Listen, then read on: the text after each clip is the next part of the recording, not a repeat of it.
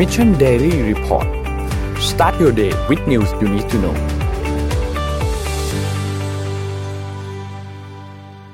สวัสดีครับ ยินดีต้อนรับเข้าสู่ Mission Daily Report นะครับ วันนี้วันที่ 16 กันยายน 2564 อยู่กับพวกเรา 3 คนตอน7โมงถึง8โมงเช้าครับ สวัสดีพี่แท็บ สวัสดีพี่เอ็มครับ สวัสดีครับ สวัสดีค่ะวันนนี้นท์เรา เราไม่มีเวลาให้พูดเยอะครับพี่เอ็มวันนี้เราเกิดขออะไรดูขึ้นคปล่รับอยจรวดก่อนค่ะ ตอนนี้นะคะโอเคครับ SpaceX นะคะ Inspiration 4 ค่ะกำลังจะปล่อยแล้วนะคะ เหลือแค่อีกหนึ่งนาทีหนึ่งนาทีสี่วินาทีเท่านั้นค่ะ เรามาชมพร้อมกันเลยดีกว่าค่ะ ครับ อันนี้มันคืออะไรนะพี่เอ็มเล่าให้ผมฟังหเอ่น่ออยเป็นเที่ยวบินพลเรือนค่ะ เป็นเที่ยวบินพลเรือนสำหรับสี่คนนี้ที่จะขึ้นไปขึ้นไปวนอยู่สามวันอยู่รอบโลกนะคะ ซึ่งซึ่งขึ้นไปสูงมากขึ้นไปห้าร้อยเจ็ดสิบกว่ากิโลเมตร หมายความว่า International Space Station หรือ ISS เนี่ยอยู่ที่ประมาณ 400 กว่ากิโลเมตรจากโลกอะค่ะ แต่ว่าสี่คนเนี้ยจะขึ้นไป 500 กว่ากิโลเมตรเหนือโลกเพื่อที่จะเพื่อที่จะวนรอบโลกนะคะ วันหนึ่งเนี่ยเขาจะวนรอบโลกเออเขาจะเห็น sunrise กับ sunset เนี่ย 15 ครั้ง เขาจะไปเก็บข้อมูลกลับมาแล้วเออ SpaceX เองเนี่ยเขาจะแชร์ข้อมูลเหล่าเนี้ย for free เพื่อที่จะให้ ทุกคนเนี่ยมีโอกาสที่จะมีข้อมูลเอาไปพัฒนาเทคโนโลยีอวกาศต่อค่ะอืมแล้วก็สี่คนเนี้ยก็คือ support St. Jude's Hospital จำได้ไหมคะว่า Inspiration 4เนี่ยคือจะต้องเป็นตัวแทนของ leadership hope generosity แล้วก็ prosperity อ่าจำได้จำได้เอ่อมีผู้หญิงสองคนผู้ชายสองคนนะคะ ผู้ชายสองคนเนี่ยคนคนที่เป็น leadership เนี่ยก็คือ Jared Sackman ซึ่งเป็น Jared I Sackman ขอโทษนี่ค่ะปล่อยแล้วจะปล่อยแล้วเนี่ย จะปล่อยแล้วปล่อยแล้วปล่อยแล้วปล่อยไปแล้วแล้วไปแล้วไปแล้วไปแล้ว ก็คือว่าเขาเป็น founder ของ founder and CEO ของ Shift for Payments เป็นตัวแทนของ leadership แล้วก็มีตัวแทนของ Hope Hope เนี่ยคือคนที่เป็นเป็นเด็กที่เคยเป็นมะเร็งมาก่อน แล้วเสร็จแล้วก็ปัจจุบันเนี้ยค่ะ เขาเป็นผู้ช่วยแพทย์นะคะ ชื่อว่าฮาร์ลี นามสกุลไม่แน่ใจว่าจะอ่านยังไงนะคะ Arceneaux อะไรประมาณนี้ แต่ว่าเอาเป็นว่าชื่อว่าฮาร์ลีนะคะ เป็นตัวแทนของโฮเป็นผู้หญิง แล้วก็มีตัวแทนของ prosperity คือดรเซียน proctor นะคะ เป็น inspirational entrepreneur เป็นเป็น entrepreneur เป็นผู้ประกอบการที่ ที่ใช้ shift for shop ของ Jared Isaacman นะคะแล้วก็มี generosity ซึ่งคนนี้ก็คือเป็นคนที่บริจาคเงินให้กับ St. Jude Hospital ชื่อว่า Chris s i m b r o s k i ค่ะ ตื่นเต้นมากค่ะ นั่งดูอยู่สักพักหนึ่งอะค่ะ เขาพูดถึงว่าแบบเขา มีการเทรนนิ่งอะไรบ้างมี medical training ด้วย คือการที่จะขึ้นไปแล้วก็วนอยู่ตรงนั้นเนี่ยสามวันน่ะเป็นอะไรที่ยาวนาน และแน่นอนครับว่ามันก็คงจะมี glitch บางอย่าง คือมี technical glitch ไม่ใช่ว่าทุกอย่างจะ smooth as silk อะค่ะ ดังนั้นมันก็เลยต้องเป็นการฝึกวันนี้เราเกิดอะไรขึ้นโดยเฉพาะอย่างยิ่งคือสี่คนเนี่ยไม่มีใครที่เป็น professional astronauts เลย อืมอ่าเป็นพลเรือนหมดเลยตื่นเต้นตื่นเต้นตื่นเต้นพูดผิดพูดถูกมือเย็น นานนะ เพราะว่าไอ้ไอ้ไฟล์ก่อนๆที่เศรษฐีเขาไปกันนี่มันไปแค่ไม่กี่นาทีใช่ไหมอันนี้นี่ไปอยู่หลายวันเลยนะสามค่อ๋อนานมากเราไปนนมสูงกว่า International Space Station คือ SpaceX เนี่ยเขาต้องการที่จะพาคนไปดาวอังคาร แล้วคือถ้าสมมติว่าเขาไม่ได้ push limits อะมันก็ไม่มีประโยชน์อะไรก็คือหมายความว่าคนก็จะไม่สามารถที่จะไปได้ไกลกว่านี้อะเพราะว่าปัจจุบันเนี้ย ดาว ยานที่สำรวจดาวอังคารอยู่ไม่มีมนุษย์ อืม ก็ต้องพยายามพามนุษย์ออกไปไกลขึ้นไกลขึ้นไกลขึ้นให้ได้อะค่ะ คือทั้งทั้งโลกเนี้ย มีคนแค่ห้าร้อยกว่าคนห้าร้อยห้าสิบสามคนถ้าจำไม่ผิด ที่เคยขึ้นไปถึงออร์บิทของโลกอะค่ะ ขึ้นไปถึงอืมวงโคจรอะสี่คนเนี้ยก็คือเป็นหนึ่งในนั้น ซึ่งเป็นพลเรือน อืมโอ้เจ๋งมาก เป็นเรื่องที่น่าตื่นเต้นมาก เจ๋งเจ๋งชอบชอบชอบชอบดูเรื่องรู้สึกตื่นเต้นตาม อ่านี่แยกละเออ อ่า นี่คือปล่อยตัวขับดันออกมาใช่ไหมนี่ถ้าเขาต้องซ้อมนานเหมือนกันนะกว่าจะไปได้นะ ใช่ค่ะ ใช่ไหมต้องแบบว่าฝึกชีวิต ใช่ใช่ต้องเทรนนิ่งแบบเยอะมาก ต้องแบบรับความกดดัน นูเสริมข้อมูลให้คือตัวตัวยานตัวนี้เนี่ยจริงๆแล้วเนี่ยสามารถนั่งได้แม็กซิมัมเนี่ยเจ็ดคน แต่ว่าในภารกิจ Inspiration Show ครั้งนี้คือเขาไปสี่คน แล้วก็จะกลับมาในโลกอีกทีนึงเนี่ยคือวันที่ 19 กันยามาลงจอดที่บริเวณมหาสมุทรแอตแลนติกชายฝั่งตะวันออกของสหรัฐอเมริกานะครับ ค่ะอ่าจาเรกไอแซคแมนเนี่ยเขาเปิดระดมทุนแล้วก็สามารถระดมทุนมูลค่ากว่า 200 ล้านดอลลาร์สหรัฐหรือประมาณ 6,590 บาทได้ด้วยนะคะ ก็เลยนั่นก็คือเป็นสาเหตุที่ทำให้เขาได้เป็นหนึ่งในสี่คนเนี้ยค่ะ ก็คืออมระดมทุนมอบให้โรงพยาบาลเซนจูด Children Research Hospital ค่ะ ในการค้นคว้าเรื่องโรคมะเร็งในเด็ก ไม่ธรรมดาจริงอืม เดี๋ยว เราก็จะต้องกลับมาดูวันที่ลงอีกทีนะ ที่เป็นอีกวันหนึ่งที่ตื่นเต้นไม่แพ้กัน ใช่ค่ะ วันที่สิบสิบเก้าอืม โอเคเอ่อโอเคความความสูงประมาณ590กิโลเมตรค่ะ ใช้เวลาอืมสามวันใช่ลงวันที่ครับ19ได้ได้แล้วค่ะเชิญเชิญค่ะ แต่ว่าเสียงน้องแอมดูตื่นเต้นมากนะฮะที่ลาวกับไปเองนะฮะคือเมื่อกี้จะเล่าให้ทุกคนอยากไปเองฟังว่า ตอนกำลังจะเข้ารายการ แล้วก็อืมพอประมาณแบบพี่เอ็มก็พูดว่าเออเออเริ่มเหลืออีกสองนาทีแล้วจะทันหรือเปล่าจะทันหรือเปล่าแบบเอายังไงต่อดีอะไรอย่างเงี้ย แล้วเราก็เลยแบบว่าโอเคงั้นเดี๋ยวเข้ารายการมา ยังไม่พูดแล้วกันตัวเลขเดี๋ยวค่อยอืมเปิดรายการมาปุ๊บปล่อยจรวดกัน เดี๋ยวค่อยว่ากัน วันนี้เราเริ่มต้นด้วยการปล่อยจรวดครับ เป็นวันที่ดีครับ วันครับพฤหัสครับ เดี๋ยวเราไปดูอัปเดตตัวเลขต่างๆกันครับ ว่าเป็นอย่างไรบ้าง เริ่มต้นกันครับเริ่มต้นที่ตัวเลขการฉีดวัคซีนนะครับ อันนี้ประจำวันที่ 14 นะครับ 14 ก็วันอังคารนะครับ เราฉีดไปได้ประมาณกลมๆ ก็เกือบเกือบ7แสนโดสนะครับ รวมแล้ว 41.6 ล้าน เป็นเข็มที่ 1 27.7 เข็มที่ 2 13.2 และเข็มที่ 3 เนี่ย ประมาณ 6 1 0 0 0 0นะครับ ไปดูความคืบหน้าของเป้าหมายนิดหนึ่งครับ เราควรจะฉีดให้ได้ วันละเนี่ยคือห้าแสนสี่หมื่นหกพันแต่ว่าล่าสุดเราฉีดได้ประมาณเกือบเกือบเจ็ดแสนซึ่งก็ไม่มีปัญหานะครับ เรารวมแล้วเราฉีดไปสี่สิบเอ็ดจุดศูนย์สองเปอร์เซ็นตนะครับเหลือเวลาอีกหนึ่งร้อยแปดวันครับจะหมดปีสองห้าหกสี่เมื่อวานนี้คุณอนุทินพูดถึงเรื่องนี้นิดนึงก็คือเรื่องของกำลังการฉีดวัคซีนนะครับ คุณอนุทินก็บอกว่าตอนเนี้ยเราสามารถฉีดวัคซีนได้อยู่ที่ประมาณวันละเก้าแสนนี่คือกำลังที่เราสามารถทำได้นะครับ ซึ่งก็ถือว่าเป็นข่าวที่ดีครับ เพราะฉะนั้นถ้า ถ้าเราสามารถฉีดได้เก้าแสนไปเรื่อยๆเรื่อยๆอย่างนี้เนี่ยคิดว่าน่าจะไม่เป็นปัญหาอะไร แล้วก็มีพูดถึงเข็มที่สามด้วยครับว่าเอ่อจะเอาวัคซีนแอสตราเซเนกาเนี่ยมาฉีดเป็นเข็มที่สามให้กับประชาชนนะครับ โดยคาดว่าน่าจะเริ่มต้นกันในเดือนตุลาคมคือเดือนหน้านะครับ เดี๋ยวคงมีเอ่อข้อมูลที่ออกมาชัดๆอีกทีหนึ่งว่า แผนการฉีดเข็มสามใครจะได้บ้างใครจะยังไม่ได้ หรือว่าใครจะได้ทีหลังคงจะมีออกมาอีกทีหนึ่งนะครับ คือ เออแต่เอาสรุปข่าววัคซีนแบบเร็วๆให้ฟังนะกันเพราะว่ามันมันมีหลายเรื่องที่พี่คิดว่าทุกคนเราต้องติดตามนะครับ ก็คือเรื่องที่นนท์บอกก็คือพวกที่เอ่อซีโนแวคสองอะนะอะไอเนี้ยก็ต้องมี booster ก็ชัดเจนนะครับเออซีโนแวคสองไป booster ก็เอ่ออันเนี้ยก็ตุลาใช่ไหมเริ่มตุลานะฮะแต่ว่าหลักเกณฑ์อะไรนี่ยังไม่ค่อยชัดเท่าไหร่ว่าใครจะได้ยังไงติดตามต่อไปนะครับเออประกันสังคมเข็มที่สองนะฮะ มมสามสามเข็มที่สองเนี่ยเอ่อตั้งแต่ตลอดสัปดาห์ที่ผ่านมาเนี้ยอย่างเช่นออฟฟิศเราของสีจันของใครเนี่ยก็ฉีดกันไปเกือบหมดหมดแล้วนะ เพราะฉะนั้นใครที่ยังไม่ได้ต้องรีบไปบี้ประกันสังคมนะฮะคราวที่แล้วเนี่ยจำได้ไหมว่าเข็มที่หนึ่งเนี่ยเอ่อที่คนที่ได้ฉีดกันเร็วนี่คือเขาไปตามที่สำนักงานประกันสังคมเองนะครับ HR ไปตามเพราะฉะนั้นใครใครที่ยังไม่ได้เข็มสองก็ไปตามนะครับ เอ่อโมเดอร์นานะครับโมเดอร์นาอ่าซิลลิคบอกแล้วว่า ตุลานะมาสัปดาห์ละสามแสนโดสนะครับ สัปดาห์ละสามแสนโดส เพราะฉะนั้นใครที่กำลังแบบเอ๊ะฉันจะ boost อะไรดีจะ boost ของรัฐบาล a อซหรือว่าบริษัทซื้อโมเดอร์นาไว้ให้จะเอาไงดีอะไรแบบนี้นะฮะเอ่อก็ลองคิดดูแต่ว่าทราบว่าอย่างบริษัทพี่เนี่ยซื้อให้ทุกคนใช่ไหมซื้อให้คนละสองด้วย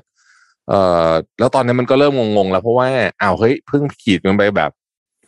บางบางคนแอสตราเข็มสองเพิ่งฉีดไปอะไรแบบเนี้ยก็ก็เลยก็เออ แต่ว่าก็ไปเจรจากับกับโรงพยาบาลไว้นะครับเพราะว่าต้องรีบเจรจานะ เพราะว่าทราบว่าเขาสามารถเก็บไปให้ได้ นานสุดอืมนานถึงที่สุดถึงหกเดือนแต่อันนี้ unofficial นะ unofficial เออเพราะว่าพี่ยังไม่รู้เหมือนกันว่ายังไง แต่ว่าเขาว่าอย่างนั้นนะเขาว่าอย่างนั้นนะครับ ก็คือคุยกันเบื้องต้นไปว่าอย่างนั้น เพราะว่าบางคนเนี่ยตอนนี้มันเกิดปัญหาว่า เนี่ยบางคนเพิ่งจบเข็มสองไปเนี้ยเมื่อวานเนี้ยนะเสร็จแล้วก็อ้าวมอร์นาจะมาแล้วเหรอเริ่มเริ่มงงๆ แต่ว่ามาแค่อาทิตย์ละสามแสนซึ่งยังไม่รู้ว่าเขาจะจัดสรรกันไปยังไงบ้าง อันนี้ไม่ได้รวมที่ราชวิทยาลัยจุฬาภรณ์ซื้อไปอีกแปดแสนนะครับ ส่วนไฟเซอร์ในเด็กโตต้องใช้คำนี้นะ เด็กโตนิดหนึ่งนะก็มีแนวโน้มว่าทางกระทรวงศึกษาเนี่ยจะอยากจะฉีดอะนะ แต่ว่าอันเนี้ย ขอเน้นขีดเส้นใต้ตัวใหญ่ ๆ เลยนะฮะว่า ผู้ปกครองต้องอนุญาต ครับ เพราะไฟเซอร์ในเด็กเนี่ยเอเอฟเฟกเรื่องกล้ามเนื้อหัวใจอักเสบเนี่ยมันมัน side effect มันมีจริงๆนะฮะทุกคนก็ยอมรับว่ามันมีจริง ๆ แต่ว่าโอเค อัตราส่วนก็อาจจะน้อย เอ่อแต่คิดว่าคนไทยจะไม่ได้กลัวเรื่องนั้นเท่าไหร่ฮะเพราะว่าเท่าที่คุยกับกับเพื่อนๆที่มีลูกที่อยู่ในวัยนั้นมาเนี่ย คนไทยหลายคนกังวลแล้วกันกังวลนะฮะกังวลถึง long term effect ซึ่งเอ่ออันเนี้ยก็เข้าใจได้เหมือนกันนะแต่ว่าก็ลองไปศึกษากันดูดีๆ แล้วกัน เพราะว่าเขาใกล้จะให้ฉีดแล้วนะครับ ส่วนเด็กเล็กลงไปกว่านั้นนะฮะ ก็คือเด็กตั้งแต่สิบสองลงมาเนี่ย ตัวที่อยู่ในการพิจารณาของออยก็คือซีโนฟาร์มนะครับ เราจะได้ฉีดหรือเปล่า ก็ยังไม่รู้ อันนี้ยังไม่รู้นะครับอันนี้เป็นครับเร็วๆเดี๋ยวเดี๋ยวมีดีเทลให้ฟังด้วยว่าไหนเป็นอะไรบ้างอะเชิญนนท์ต่อเลยฮะ ได้ครับ ไปดูอัปเดตกันต่อครับ สถานการณ์ผู้ป่วยครับ อยู่ในโรงพยาบาลตอนนี้สี่หมื่นหนึ่งพันหนึ่งร้อยแปดสิบสามครับ อยู่โรงพยาบาลสนามประมาณแปดหมื่นเจ็ดพันนะครับ เป็นผู้ป่วยอาการหนักลดลง86คนครับ อยู่ที่3,994และใส่เครื่องช่วยหายใจลดลง12คนอยู่ที่806นะครับ ก็รักษาหายเพิ่มเติมอีกประมาณ14,000นะครับ อันนี้เป็นตัวเลขล่าสุดสำหรับสถานการณ์ผู้ป่วยตอนนี้ ถ้าเราดูเทรนด์ของผู้ติดเชื้อช่วงหลังๆมานี้เนี่ยก็ผู้ติดเชื้อลดลงเรื่อยๆสำหรับอืมผู้ที่เป็น Official เขาเนี่ยนะครับแล้วส่วน ATK ก็แล้วแต่วันค่อนข้างเหวี่ยงมากบางวันเออเจอหลับางวักนร้อยบางวันก็บางวันห้าเจอพันพันก็มีเหมือนกันเพราะฉะนั้น ATK ค่อนข้างเหวี่ยงมาก ซึ่งจำนวนการตรวจจริง ๆ ตอนนี้ทางด้านของเอ่อ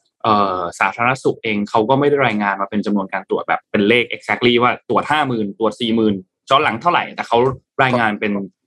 ตัวเลขเปอร์เซ็นต์การพบเชื้อก็พวกคุณไปไอ้นี่เขามากอะ ไปอะไรนะ ไปแงะไปเงอะตัวเลขเขามากเขาเลิกรายงานเลยเขาก็รายงานเป็นเปอร์เซ็นต์แทนพอรายงานเป็นเปอร์เซ็นต์ปุ๊บพอเราเอาลองเอามาคำนวณอีกทีหนึ่งเราก็ไม่ตรงอีก ไม่ตรงอีกเออ ก่อนหน้านี้ที่เคยตรวจประมาณปวดตับมากๆอันนี้บอกวันละสี่หมื่นเจ็ดสี่หมื่นแปดอยู่ดี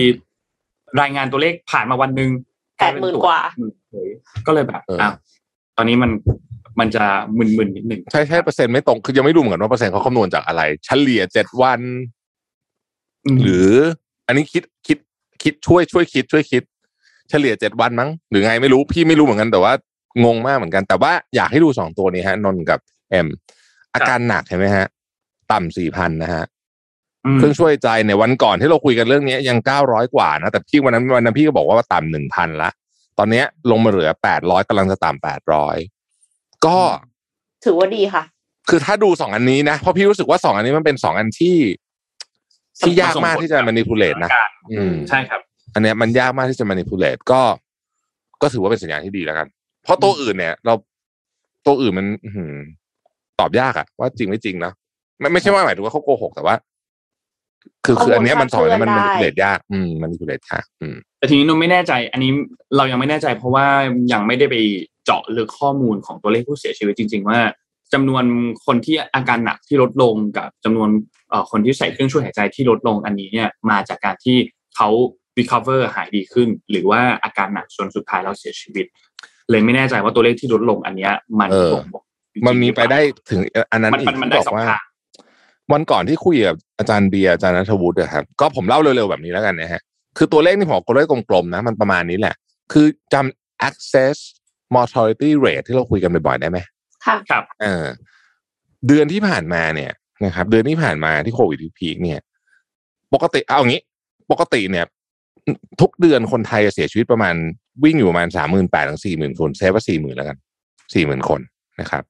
แต่ว่า access mortality rate ของเดือนที่ผ่านมาเนี่ย มันเพิ่มขึ้นห้าสิบเปอร์เซ็นคือเพิ่มขึ้นเกือบ 20,000 คน แต่ว่าตัวเลข official ที่รายงานเนี่ย เป็นหลักพันที่ที่เสียชีวิตจากโควิดอะเจ็ดแปดพันอะไรแบบเนี้ย เท่านั้นเอง เพราะฉะนั้นมันยังมี ยังมียังมียังมีไอ้แกเนี่ลบอยู่ ไม่แน่ใจมีแก็ปอยู่ว่าจริง ๆ แล้วแกลบที่หายไปเนี่ย ตกลงมันเกิดจากอะไรกันแน่ คือคนเสียชีวิตด้วยโรคอื่น เพราะว่าไม่สามารถไปโรงพยาบาลได้เนื่องจากมีคนโควิด -19 ครองเตียงอยู่เยอะหรือเปล่า หรือว่าคนฆ่าตัวตายหรือเปล่า หรืออะไรอะไรเงี้ยค่ะ หรือเสียชีวิตจากโควิด แต่ไม่ได้ถูกชนสูตรเป็นโรคนี้ใช่ไหมค่ะคืออื มมันก็สามารถเป็นแบบนั้นได้เหมือนกันว่า อ่า ว่าครับว่าคนคิดเขียนลงไปเนี่ยเขาตัดสินยังไง โอเค เอาเป็นว่ามันมีประเด็นนี้ที่ต้องต้องต้องตั้งเป็นคำถามไว้อะนะครับ ว่าจะยังไงต่อไปถูกต้องครับ อืมอะแต่เดี๋ยวเรารายงานตัวเลขจบแล้วเราจะคุยเรื่องเปิดเมืองต่อเลยว่าจะยังไงดีครับอ๋อดีครับดูตัวเลขเศรษฐกิจกันต่อครับ ไปดูดัชนีตลาดหลักทรัพย์ครับ เริ่มต้นที่เซ็ตบวก 0.26%ครับ อยู่ที่ 1,628.04 นะครับ และไปดูของต่างประเทศกันบ้างครับเริ่มต้นที่ดาวโจนส์ครับอยู่ที่บวก 0.13%นะครับ NASDAQ ครับติดลบ 0.06%นะครับ NYSE ครับบวก 0.41%นะครับฟุตซี่บวก 0.02 ครับและห่างเสียงยังติดลบอยู่ครับติดลบ 1.06%ถ้าที่เราติดตามมาเนี่ยตอนนี้ห่างเสียงเนี่ยติดลบมาตลอดสัปดาห์เนี้ยวันละ 1% 2%มาเรื่อยๆเลยนะครับในช่วงอืมสามสี่วันที่ผ่านมาเนี่ยนะครับ เป็นสัญญาณที่ก็ เดี๋ยวทุกท่านน่าจะพอเข้าใจได้ว่าที่จีนมีการจัดการเรื่องนี้กันมันก็ส่งผลต่อตลาดหุ้นพอสมควรทั้งในเรื่องของฝั่งเทคเองฝั่งด้านอื่นๆเองเนี่ยค่อนข้างส่งผลกระทบมากนะครับ ไปดูถัดไปครับ ราคาน้ำมันดิบครับ บวกกลับขึ้นมาค่อนข้างเยอะเลยครับ West Texas อืม Intermediate ตอนนี้จากเดิมที่อยู่ต่ำ 70 ตอนนี้อยู่ที่ 73.09 แล้วนะครับ บวกขึ้นมา 3.73%นะครับ Brent crude oil ครับอยู่ที่ 76.08 นะครับ บวกขึ้นมา 3.37%นะครับบวกขึ้นมาค่อนข้างเยอะเลย ราคาทองคำครับอยู่ที่หลุด 1,800 อีกครั้งหนึ่งครับอยู่ที่ 1,792.22 นะครับติดลบ 0.68%นะครับแล้วก็คริปโตเคอเรนซีครับตอนนี้เหมือนจะโงหัวกลับขึ้นมาอีกครั้งหนึ่งครับบิตคอยน์ครับอยู่ที่ 47,000นะครับอีเธอเรียม3,004นะครับไ i แ a น c e 432นะครับคาร์ดาโน2.52ดอชคอย0.24 ครับ และโซลานาแดงตัวเดียวในกระดานนี้ครับ อยู่ที่ 158 ครับ เมื่อวานนี้ ARK Investment ออกมาบอกว่า นี่บิตคอยน์น่าจะไปถึงห้าแสนอันนี้ไม่ใช่การชักชวนการลงทุนนะครับ ผมเล่าข่าวให้ฟังเฉยบิตคอยน่าจะไปถึงห้าแสนเหรียญ prediction ของบิตคอยนะ จากเอ่อ CEO ของ ARK Investment อะ ใช่ก็แต่ทีนี้เขาเขามีมีเคที่วูดเคที่วูดคนนี้ก็ Katie Wood Katie Wood คนนี้ก็เป็น สายเรียกว่าอะไรดีอะก็มามาทีไรราคาก็ปั่นป่วนพอสมควรนะอืมอืมแต่ต้องบอกว่าตอนเนี้ยหุ้นหุ้นของกองกองทุนของ ARK เนี่ย หลุด top 10 แล้วนะ ของของกองทุน ETF ที่มีขนาดใหญ่ที่สุดในโลกคือหลุดร่วงจากอันดับ top 10 ออกไปแล้วนะครับอืมก็อาจจะเป็นปัจจัยเรื่องเงินเฟ้อที่ทำให้นักลงทุนเนี่ยลดความเสี่ยงลง เพราะว่าส่วนใหญ่แล้ว ARK เนี่ยเขาก็จะนั่นแหละ ความเสี่ยงก็จะค่อนข้างสูงนิดหนึ่งสำหรับกองทุนของ ARK นะครับเขาเรียกว่าเป็นบุบุบูลลี่เออไม่ใช่บูลลี่บูฮะบูลลี่บูลลี่พูดผิดพูดผิดไม่ใช่บูลลี่บูลลี่บูลลี่เขาเป็นแบบเขาเป็นแบบสายสายสายคิดบวกสายคิดบวกนะอ่าโอเคพร้อมจะนั่นตลอดเวลาเอาเอ็มนนท์เรื่องเปิดเมืองได้ยินข่าวกันมาบ้างแล้วนะฮะพี่รวบแบบนี้เลยแล้วกัน มันจะมีตั้งแต่เอ่อพัทยานะครับ เชียงใหม่ หัวหินอะอะไรสารพัดเนี่ยนะฮะเอ่ออันเนี้ยกลุ่มหนึ่งก็จะพที่ไหนไม่สำคัญแล้วกันกลุ่มหนึ่งจะเปิดหนึ่งตุลานะครับ อยากเปิดหนึ่งตุลาอีกกลุ่มหนึ่งจะเปิดสิบหกตุลาเช่นกรุงเทพมหานครเอ่อนักท่องเที่ยวมาไม่ต้องไม่ต้องกักตัวอืมอ่าอืมก็แต่ว่าก็คงจะต้องมีผลตรวจตรวจ ค่ะ ยังต้องมีไอ้ PCR ATK อะไรก็ใช่หมว่ากันไปอะนะวัคแต่ซีนว่านี่แหละอะอะไอ้นะวัคหมายซีนถึงว่าพาสต้องปอร์ฉีดตวัคซีนมาแล้ว อ่าเขาต้องฉีดวัคซีนมาแล้ว ครบสองเข็มอะไรประเภทนี้แล้วก็ต้องตรวจครับ ก่อนเข้าไม่มีอะไรเจ็ดสิบสองชั่วโมงอะไรแบบเนี้ยนะฮะไม่มีเชื้อเจ็ดสองชั่วโมง คือตอนเนี้ยฝุ่นตลบมาก เพราะว่าอันนี้เรื่องใหญ่สุดๆเลย ใหญ่สุดๆเลยหมายถึงว่า ถ้าจะเปิดจริงเอาเอาเซเซว่าเปิดได้ก่อนนะ ถ้าจะเปิดจริงเนี่ยอาตุกรุงเทพเนี่ยสิบหกตุลาเนี่ยนะแล้วจังหวัดอื่น อย่างเช่นเชียงใหม่อะไรเลยเขาจะหนึ่งตุลาเนี่ยนะฮะวันนี้วันที่เท่าไหร่ละสิบวันนี้วันที่กัน16ยาแล้วปัญญาค่ะ โห นี่คือต้องเริ่มทำเป็นเดือนหนึ่งต้องทำเลยนะตอนเนี้ย อืมหมายถึงว่าต้องโอ้มันมีอะไรต้องเตรียมเยอะมากนะค่ะโหฬารอืม ท่านที่ฟังที่ฟังฟังกันอยู่เราเนี่ยนะครับฝากกดแชร์กด แล้วก็อยากอยากได้คอมเมนต์ด้วย ว่าคิดว่าเปิดไหวไหมทั้งหมดเนี่ยที่ว่ามาเนี่ย คิดว่าเปิดไหวไหมนะครับเดี๋ยวมีรางวัลแจกเดี๋ยวคิดก่อนแจกอะไรดีแต่ว่าเดี๋ยวแจกแน่นะฮะฝากกดแชร์แล้วก็ คอมเมนต์ด้วย เดี๋ยวสมมูลจะตามไปเก็บทั้งแชร์ทั้งคอมเมนต์แบบสุ่มๆนะฮะครัไม่บรู้กันว่าใครจะได้อะไรนะฮะ นี่เป็นวิธีการแบบหวานแหมากแต่มีว่าคนแซวว่าสมบูรณ์กับ ส่งสมบูรณ์กลับบ้าน เออใช่ ไปกับเฮ้ย inspiration 4วันนี้สมมูลฟิตมาทันเริ่มข่าวด้วย ปกติมานู่นเจ็ดโมงกับครึ่งนะฮะวันนี้มาทันนะต้องอืมสมบูรณ์ไปสมบูรณ์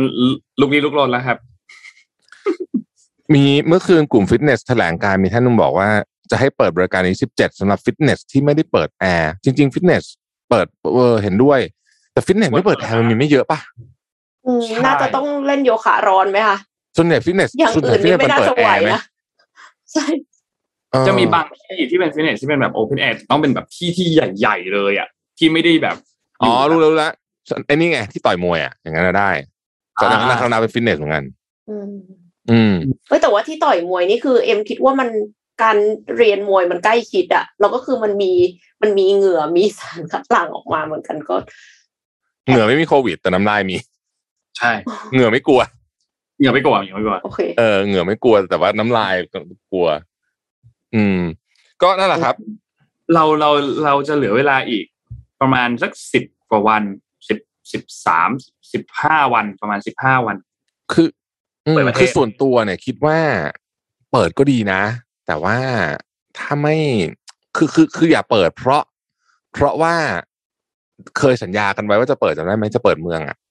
ค่ะครับแล้วอยากรู้สึกว่าเฮ้ย พูดแล้วต้องทำให้ได้อะไรประเภทอย่างเงี้ย ผมว่าถ้าเปิดด้วยเหตุผลนั้นอะ ไม่ดี เพราะว่ามันควรจะเปิดด้วยเหตุผลทางวิทยาศาสตร์ว่าโอเคณขณะนี้เนี่ยตัวเลขของเรามันลดลงต่อเนื่องบลาบลาบลาอะไรก็ว่ากันไปใช่ไหมอย่างที่บอกอะ มันต้องมี exit strategy ค่ะ อือืมมเนาะคือตอนเนี้ยเราอืมคือถ้ามันไม่เป็นตอนนี้ไปตามแผนขึ้นมาเนี่ย ถ้าสมมติว่ามีคนติดเชื้อเยอะ เราต้องใช้เครื่องช่วยหายใจ ต้องจะเอายังไงใช้ต่อเตียงไอซียูเราอืมมีพอใช่ไหม ไม่พอเราครับตอบเลย แค่ทุกวันนี้ยังรากเลือด ทุกวันเนี้ยโรงพยาบาลเนี่ยเขาเพึ่งแบบเหมือนกับพงกหัวขึ้นมาได้นิดนึงนึกออกไหมเหมือนแบบเพึ่งแบบอ่าได้แบบ หายใจนึงแต่ว่าไม่ใช่เตียงว่างนะ ก็คือเหมือนแบบอ๋อโอเค แบบมีพื้นที่นิดหนึ่งนิดหนึ่งนิดหนึ่งครับอืมคือที่เขาจะเปิดเนี่ยโอเคเขามีกทมเนาะกทมเปิดพร้อมกันทั้งหมดเลยทุกเขตนะครับ แล้วก็อีกเดี๋ยวก่อนนะสี่ขอเน้นก่อนอันนี้ผู้ว่าบอกนะผู้ว่าผู้ว่าผู้ว่าบอกนะผู้ว่าผู้ว่านะอืมอันนี้เมื่อวานนี้เมื่อวานนี้ เพราะว่าเมื่อวานนี้เนี่ย เขาก็มีการเปิดเผยกันคือทางด้านรัฐมนตรีว่าการกระทรวงการท่องเที่ยวและการกีฬาคุณพิพัฒน์รัชกิจประการเนี่ยนะครับ ก็หารือกับทางด้านของพลตรวจเอกอัศวินขวัญเมืองผู้ว่าราชการกทมผู้ว่ากทมนั่นแหละนะครับ ก็คุยกันเรื่องแผนการเปิดประเทศต่างๆ ซึ่งก็จะเปิดให้เที่ยวพร้อมกันในทุกเขตในกรุงเทพนะครับ เพื่อความสะดวกของนักท่องเที่ยวแล้วก็จะมีอีก 4 จังหวัดที่ จะพร้อมเปิดวันที่ 1 ตุลาคมนี้4จังหวัดนี้มีที่ไหนบ้างโอเค ก็มีที่หัวหินจังหวัดประจวบนะครับ มีที่ชะอำตรงเพชรบุรีนะครับ มีที่อำเภอเมืองอำเภอแม่ริมอำเภอแม่แตง อันนี้จังหวัดที่เชียงใหม่นะครับแล้วก็มีอำเภอบางละมุงอำเภอสัตหีบที่จังหวัดชลบุรีก็แถวแถวบริเวณตรงพัทยานะครับ ก็พร้อมที่จะเปิด 1 ตุลาคมนี้โดยบอกว่าจุดไหนพร้อมก็ให้เปิดก่อนเราเราเราสงสัยเรื่องโลจิสติกนิดนึงอะโอเค เชียงใหม่พี่เข้าใจ เชียงใหม่ครับคือเอาเครื่องบินไปลงเลยปุ๊บแล้วก็คุณก็ทำซีลรูทอะไรอะได้ได้เข้าใจได้ แต่ว่าสงสัยว่าอืมชนบุรี หัวหินอย่างเงี้ย ซึ่งการเดินทางของนักท่องเที่ยวก็มีหลากหลายใช่ปะแบบจะยังมันมันจะยากกว่าเชียงใหม่นะมีความรู้สึกพี่นะค่ะ ก็คือถ้าสมมติว่า road trip ก็ขับรถแล้วก็แวะหรือเปล่า จะไปแวะตรงไหน แล้วจุดคือคือที่แวะนี่ต้องซีลไหมคือถ้าเปิดพัทยาหัวหินก็คือเหมือนเปิดกรุงเทพอะเอาจริงๆนะค่ะใช่ใช่ใช่ใช่หรือหรืออาจจะเรียกได้ว่าเหมือนเปิดประเทศ เพราะว่ามันก็โอ้โหขึ้นในข้างปฏิบัตินะครับพูดจริงครับ มันเราเห็นจากหลาย ๆ เคสที่ผ่านมา มันมันยากมากที่ไปซีลรูทอะไรอย่างเงี้ย จริง ๆ เนาะเอาเป็นว่า เอาเป็นว่าขอให้บอก exit strategy กับกับประชาชนหน่อยแล้วกันดี ๆ แบบจริง ๆอะว่าเปิดเพราะอะไรนะฮะจากตัวเลขกับ ตุกอ้างอิงตัวไหนอะไรอย่างเงี้ยทางวิทยาศาสตร์อย่างเงี้ยครับอืม แล้วก็แล้วก็แต่แต่พูดตามตรงนะดูตอนเนี้ย ไม่รู้สึกไม่รู้สึกว่าเราพร้อมเลยอะเข้าใจเข้าใจถึงความเดือดร้อนของของของผู้ประกอบการของผู้ประกอบที่การนี่เข้าใจเป็นอย่างดีเลยแหละ เข้าใจมาก ๆ อืม แต่ว่าถ้าเปิดก็ก็ต้องเตรียมรับโกมันมันจะมันจะเกิดบอมขึ้นมาลูกใหญ่ได้เป็นไปได้นะฮะ หมายถึงว่าครับเกิดตุ้มแล้วก็แบบแบบสเปรดเลยอะไรเงี้ยแต่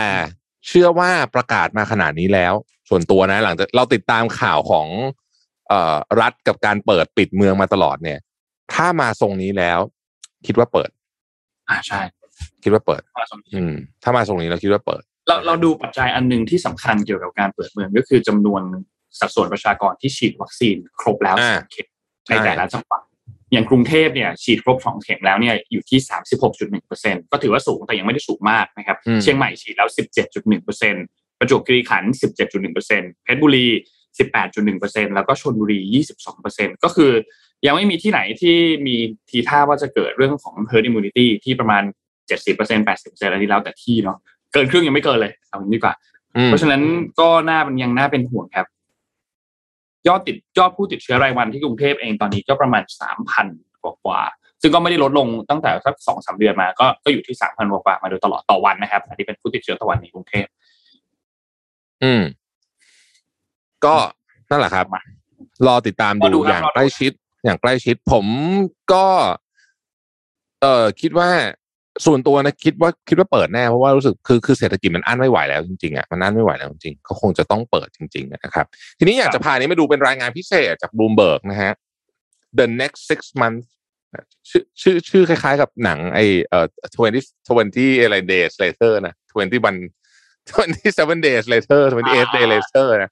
the ครับ next six months นะฮะว่าเอ่อจากเนี้ยต่อไปหกเดือนเนี่ยเขาคาดการณ์กันว่าไงบ้าง นะครับบลูมเบิร์กก็ทำรายงานพิเศษออกมานะครับ อันแรกเนี่ยบอกว่าสำหรับผู้คนที่คาดหวังว่าวิกฤตโควิด -19 เนี่ยจะหายไปในสามถึงหกเดือนเนี่ยนะ ต้องบอกกันเลยว่านักวิทยาศาสตร์มีข่าวร้ายสำหรับคุณนะครับ ผู้อำนวยการศูนย์วิจัยโรคติดต่อของมหาวิทยาลัยมินนิโซตาเนี่ยเขาให้สัมภาษณ์กับบลูมเบิร์กเขาบอกว่าโควิด -19 จะหมดไปก็ต่อเมื่อ ประชากรทั้งโลก เกือบทั้งโลกต้องได้รับวัคซีนเกือบแล้วนะ ต้องใช้คำว่าเกือบแล้วนะ หรือติดโควิด -19 ซะก่อน ก็คือต้องมีภูมิ มีภูมิลักษณะแบบอินเดีย คือติดไปหมดเลยอย่างนั้นอะอย่างใดอย่างหนึ่งคำว่าเกือบทั้งหมดเนี่ย คือต้องเกือบจริงๆแล้วนะครับ เพราะว่าไอ้ herd immunity หกสิบเปอร์เซ็นอะไรเนี่ย เลิกคุยกันแล้วตอนนี้นะคือเกือบก็คือต้องเกือบจริงๆเนี่ยนะครับเขายังให้ความเห็นอีกว่าแม้อัตราการฉีดวัคซีนจะเพิ่มสูงขึ้น แต่เขายังมีผู้ที่มีโอกาสติดเชื้อหลงเหลืออยู่ เช่นเด็กนะครับ กลุ่มคนที่ไม่ยอมฉีดวัคซีน หรือแม้แต่กระทั่ง breakthrough infection คือติดฉีดวัคซีนแล้วติดเนี่ยพวกนับนับหมดนะฮะส่งผลให้ในช่วงสามถึงหกเดือนข้างหน้าเนี่ย จะเป็นช่วงเวลายากลำบากจากความเสี่ยงของการกลายพันธุ์จากเชื้อไวรัส ที่เริ่มต้านทานวัคซีนไอชุดที่กำลังฉีดนี่อยู่ได้นะครับ เปรียบเทียบโควิดนาทีการระบาดอื่นๆแล้วกันมาดูประวัติศาสตร์ของโลกหน่อยนะฮะถ้าเกิดว่าเปรียบเทียบเอ่อการระบาดอื่นๆเนี่ยจะทำให้เราเห็นภาพมากขึ้นนะครับ นักวิจัยอีกท่านหนึ่งจากเดนมาร์กนะบอกว่าการแพร่ระบาดของโรคไข้หวัด ซึ่งจริง ๆ โควิด นี่ก็เป็นไข้หวัดลักษณะหนึ่งนะฮะใช้ระยะเวลาห้าปีนะครับ โดยมักโดยมักจะมีการระบาดใหญ่แค่สองสี่รอกเท่านั้นในช่วงสองสามปีแรก อย่างไรก็ตามการแพร่ระบาดโควิด -19 เนี่ยถือว่าเป็นการแพร่ระบาดที่รุนแรงกว่านั้นอย่างมากนะครับ เนื่องจากว่าเอ่อถ้านับกันทั้งโลกเนี่ยนะฮะ ยังเข้าสู่ปีที่สองนะครับ ก็เจอไปสามรอบ เน้นๆละสามรอบพี่แท็บค้างป่ะคะอ้าวพี่แทบค้าง โอเค สักครู่นะครับ ทุกท่านมายังมายังโอเคมาแล้วโทค่ะษมาแล้วมาแล้วมาแล้วอ๋มาอแล้วครับฝนฝนตกหนักแถวบ้านฮะ โทษทีฮะ ฝนตกหนักมักเป็นแบบนี้ มาแล้วต้องต้องใช้มือถือแทนนะครับไปต่อฮะเปรียบเทียบโควิด กับกับโรคระบาดอื่นๆนะครับจากข้อมูลเบื้องต้นเนี่ยเราสามารถสรุปได้ว่าทิศทางการแพร่ระบาดของโควิด อาจไม่เดินไม่เดินตามโรคระบาดอื่น ๆ ที่เป็นตระกูลหวัดนะฮะแล้วก็ถือว่าอาจจะรุนแรงกว่ามากนะครับ ในช่วงต้นของการระบาดเนี่ยวัคซีนดูเหมือนจะเป็นทางออกระยะยาวนะฮะคล้ายๆกับตอนที่เราทำเรื่องของการฉีดวัคซีนโปลิโอในเด็ก ครับ อย่างไรก็ตามเนี่ย ไอโควิดเนี่ยหรือที่เราชื่อชื่อเต็มมันคือ SARS-CoV-2 เนี่ยมีกลไกที่เรียกว่า proof reading พี่อ่านเสร็จแล้วพี่ก็แบบเฮ้ยเราอ่านถูกปะวะ proofreading เหมือนกับ เหมือนกับเวลาจะตรวจต้นฉบับอะเออใช่ปะตรวจตัวอักพิษสูรจน์อัอะกษร อ่า ที่ป้องกันตัวมันเองจากการกลายพันธุ์ แต่ด้วยจำนวนการติดเชื้อที่สูงมากๆ ส่งผลให้กลไกของการกลายพันธุ์เชื้อไวรัสไม่สมดุล และก็จะยังมีการกลายพันธุ์อยู่ไปเรื่อยๆนะครับ นักวิจัยบางรายสันนิษฐานว่าโควิด -19 สามารถต้านทานวัคซีนรุ่นแรกๆได้แล้วพูดง่ายคือไอ้ที่คุณฉีดๆกันอยู่เราผมคุณต่างๆ ฉีดกันอยู่เนี่ยนะตอนเนี้ยต้านอยู่แล้วนะฮะขณะที่งานวิจัยที่ญี่ปุ่นเสนอว่าอาจจะมีโควิดสายพันธุ์ที่อันตรายกว่าเดลต้าแพร่ระบาดอยู่ณ ปัจจุบันที่เราอ่านข่าวกันวันนี้อยู่แล้วก็ได้นะครับคำถามคือ แล้วไงอะนะฮะสิ่งที่ชัดเจนที่สุดคุณบูมบอกว่าโควิด -19 จะยังไม่หมดไป ในหกเดือนนี้ โดยผู้เชี่ยวชาญแทบทุกเจ้าให้ความเห็นตรงกันหมดว่า จะสามารถควบคุมโควิด -19 ได้ก็ต่อเมื่อประชากรโลก 90ถึง95ต้องมีภูมิคุ้มกันไม่ว่าจะเป็นจากวัคซีนหรือการติดเชื้อก็ตามนะครับ แม้ว่ากระทั่งวันนี้เนี่ยเราจะใช้วัคซีนไปเม็ดฉีดวัคซีนไปแล้วเนี่ย5,600 ล้านโดสนะฮะแต่ประสิทธิภาพในการแจกจ่ายวัคซีนแตกต่างกันในแต่ละพื้นที่ครับเมื่อลองเปรียบเทียบยุโรป อเมริกา เอเชีย รวมไปถึงว่าวัคซีนบางตัวเนี่ย ใช้คำว่าหมดประสิทธิภาพไปแล้วด้วย ก็มีนะครับอย่างของไทยเองเนี่ยก็เข้าขายนั้นนะครับ อาจารย์อีกคนนึงที่ออกซฟอร์ดบอกว่าโควิด -19 จะจบลงในช่วงระยะเวลาที่แตกต่างกันในแต่ละพื้นที่นะครับ โดยเธอให้ข้อมูลเพิ่มเติมว่าแม้ว่านี่จะเป็นวิกฤตทางสาธารณสุข แต่ก็มีส่วนเกี่ยวข้องกับประเด็นของด้านการเมืองและสังคมเยอะมาก ๆเลย เพราะฉะนั้น แม้ว่ามันจะเป็นวิกฤตทางสาธารณสุข แต่ประเด็นด้านการเมืองการบริหารจัดการเนี่ยนะครับ จะทำให้จุดจบของโควิด จะเร็วจะช้าขึ้นอยู่กับพูดง่ายคือรัฐบาลนั่นแหละเยอะมากนะครับ แล้วก็การปฏิบัติตัวของประชาชนบางส่วนด้วยบทสรุปคือ จุดจบของโควิด -19 เนี่ยจะยังไม่มาถึงในอีก6เดือนข้างหน้าแน่ๆ เนื่องจากว่าไวรัสไวรัสมันกลายพันธุ์อยู่ แล้วก็มีความเสี่ยงเยอะมากๆเลยที่วัคซีนที่ฉีดเป็นที่เราเรียกว่าเจเนอเรชันที่หนึ่งเนี่ยนะฮะ จะไม่สามารถสู้กับไวรัสกลายพันธุ์พวกนี้ได้นะครับ แล้วก็ต้องนี่แหละ 90-95%คือตัวเลขใหม่แล้วนะตอนนี้เวลาคุยกันเรื่องว่าเอ้ยจะจบไม่จบเนี่ยมันคือต้องคนมีภูมิ 90-95%นะครับเพราะฉะนั้นเนี่ย 90-95%จากตัวเลขที่มีวันนี้เนี่ยนะแล้วก็ต้องนับพวกที่ฉีดแล้วหมดฤทธิ์ไปแล้วด้วยเนี่ยนะครับเราต้องฉีด booster เนี่ย โอ้โห อีกนานมาก เพราะฉะนั้นอย่าเพิ่งหวังว่าโควิด -19 จะ ในอีก6เดือนข้างหน้า แบบที่หลายคนอยากให้มันจบ แต่มันไม่จบแน่นอน อืมฟังแล้วก็แอบเครียดนิดนึงนะคะ ขอไปต่อต่อที่ข่าวโควิด -19 อีกสักข่าวหนึ่งแต่ว่าเป็นข่าวของบีเวอร์ค่ะ ไม่ใช่คน แต่เป็นบีเวอร์ ในสวนสัตว์มองโกเลียติดโควิดนะคะ ศูนย์โรคจากสัตว์สู่คนแห่งชาตินะคะ NCZD ของประเทศมองโกเลียเนี่ย ประกาศว่ามีบีเวอร์สองตัวเสียชีวิตจากโควิด -19 ในเดือนที่ผ่านมา คือจริง ๆ แล้วตอนแรกอะค่ะบีเวอร์เนี่ยมันเสียชีวิต แต่ว่าเขาไม่รู้ว่ามันเสียชีวิตเพราะอะไร หลังจากชันสูตรแล้วถึงจะทราบว่าเสียชีวิตจากการติดโควิด -19 ประเด็นมันอยู่ตรงที่ว่านี่คือสัตว์เคสแรกค่ะ ที่เสียชีวิตจากโควิด -19 ที่ผ่านมาเนี่ยมีสิงโตติดโควิด -19 มีสัตว์หลาย หลายสายพันธุ์ติดโควิด -19 แต่ว่าอืมยังไม่เคยเจอที่ถึงขนาดเสียชีวิตเลยนะคะบีเวอร์สองตัวเนี้ยเป็นเคสที่เสียชีวิต นอกจากนั้นยังพบว่ามีบีเวอร์อย่างน้อยเจ็ดตัวที่มีผลตรวจโควิด -19 เป็นบวกอยู่ในศูนย์เดียวกันเนี่ยค่ะ ก็คือศูนย์เพาะพันธุ์บีเวอร์ที่แผนกสิ่งแวดล้อมของเมืองหลวงคืออูลันบาตอร์ นอกจากนี้ยังมีคนงานของศูนย์เพาะพันธุ์มีผลตรวจโควิด -19 เป็นบวก เมื่อเดือนสิงหาคมเช่นกัน ก็เลยคาดว่า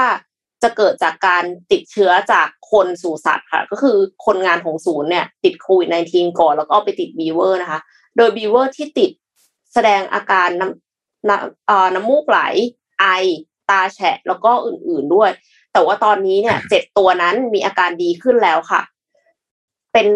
โควิดสายพันธุ์เดลต้าด้วยนะคะ ซึ่งโควิดอืมสายพันธุ์เดลต้าเนี่ยได้แพร่กระจายไปยังเมืองหลวง แล้วก็ทั้ง 21 จังหวัดของประเทศมองโกเลียอย่างรวดเร็ว ปัจจุบันมองโกเลียมีประชากรประมาณ3ล้าน4แสนคน มีผู้ป่วยโควิด -19 รวม2แสน5หมื่นกว่าคนนะคะ แล้วก็เสียชีวิต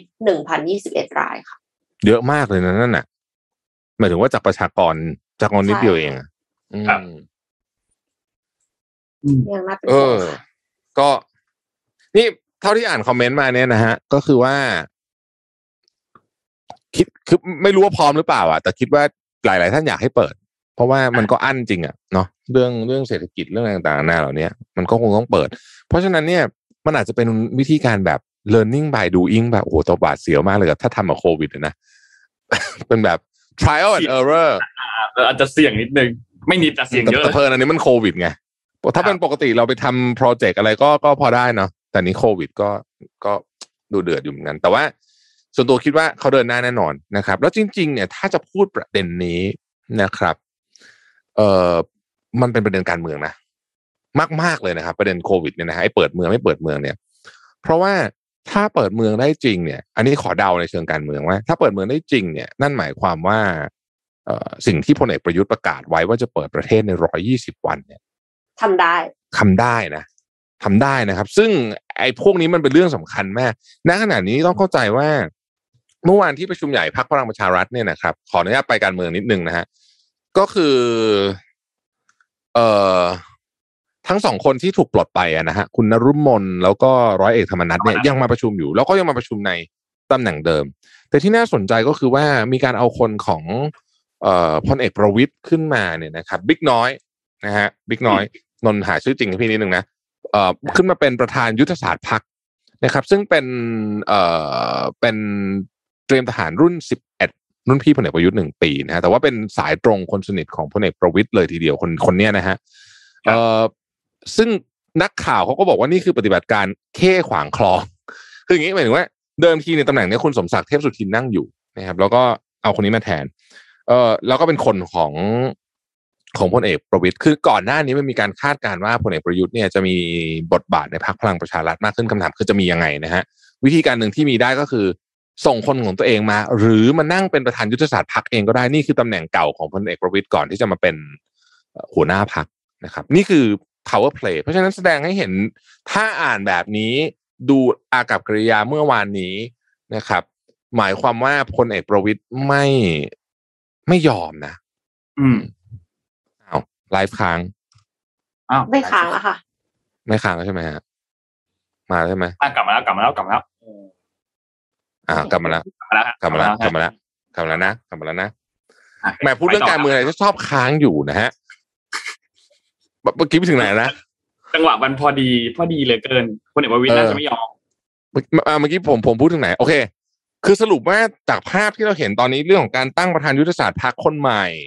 นะครับ เรื่องของการที่เรายังเห็นคุณนฤมลร้อยเอกธรรมนัฐเมื่อวานนี้ยังเดิน แม้ว่าจะห่างจากพลเอกประวิตยออกไปหน่อยหนึ่งแล้วก็ตามเนี่ยนะ แต่ว่าก็ยังเดินคู่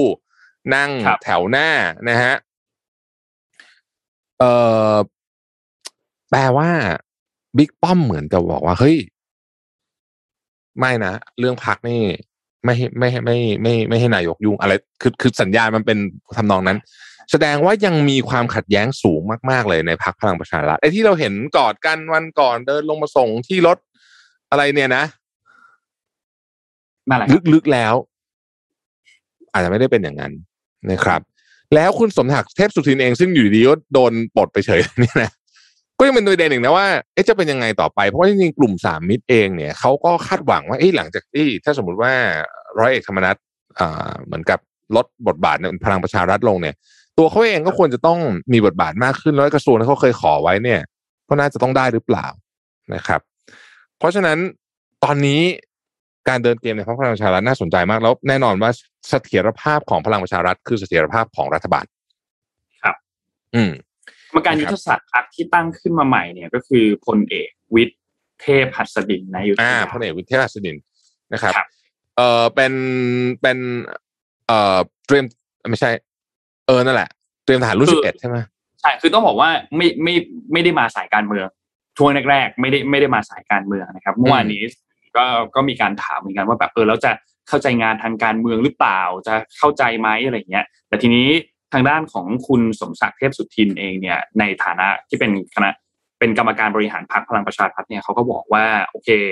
ก็อาจจะทำหน้าที่อื่น ๆ เรื่องที่นอกเหนือนอกเหนือจากเรื่องของการเมืองมาช่วยในมุมอื่นๆที่สมควร เพราะว่าเรื่องการเมืองก็มีคนอื่นในพรรคที่ทำอยู่แล้วเกี่ยวกับเรื่องของการเมืองนะครับอืมเพราะฉะนั้นอันเนี้ยน่าติดตามแล้วพลเอกประวิตยเองก็ยังนั่งหัวโต๊ะนั่งนั่งแบบใกล้ใกล้มาก คือ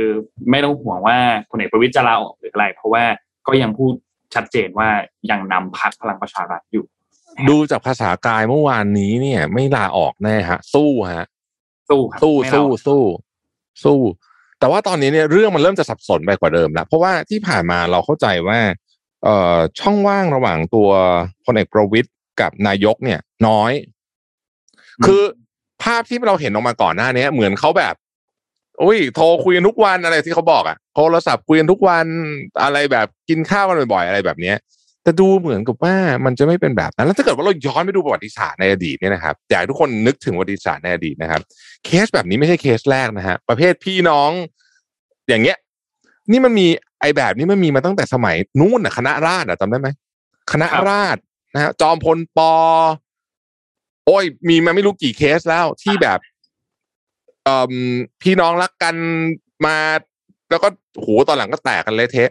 หรือบางคนเป็นนายเป็นลูกน้องคนสนิทกันมาพลเอกเปรมกับพลเอกอาทิตย์กำลังเอกแบบเนี้ย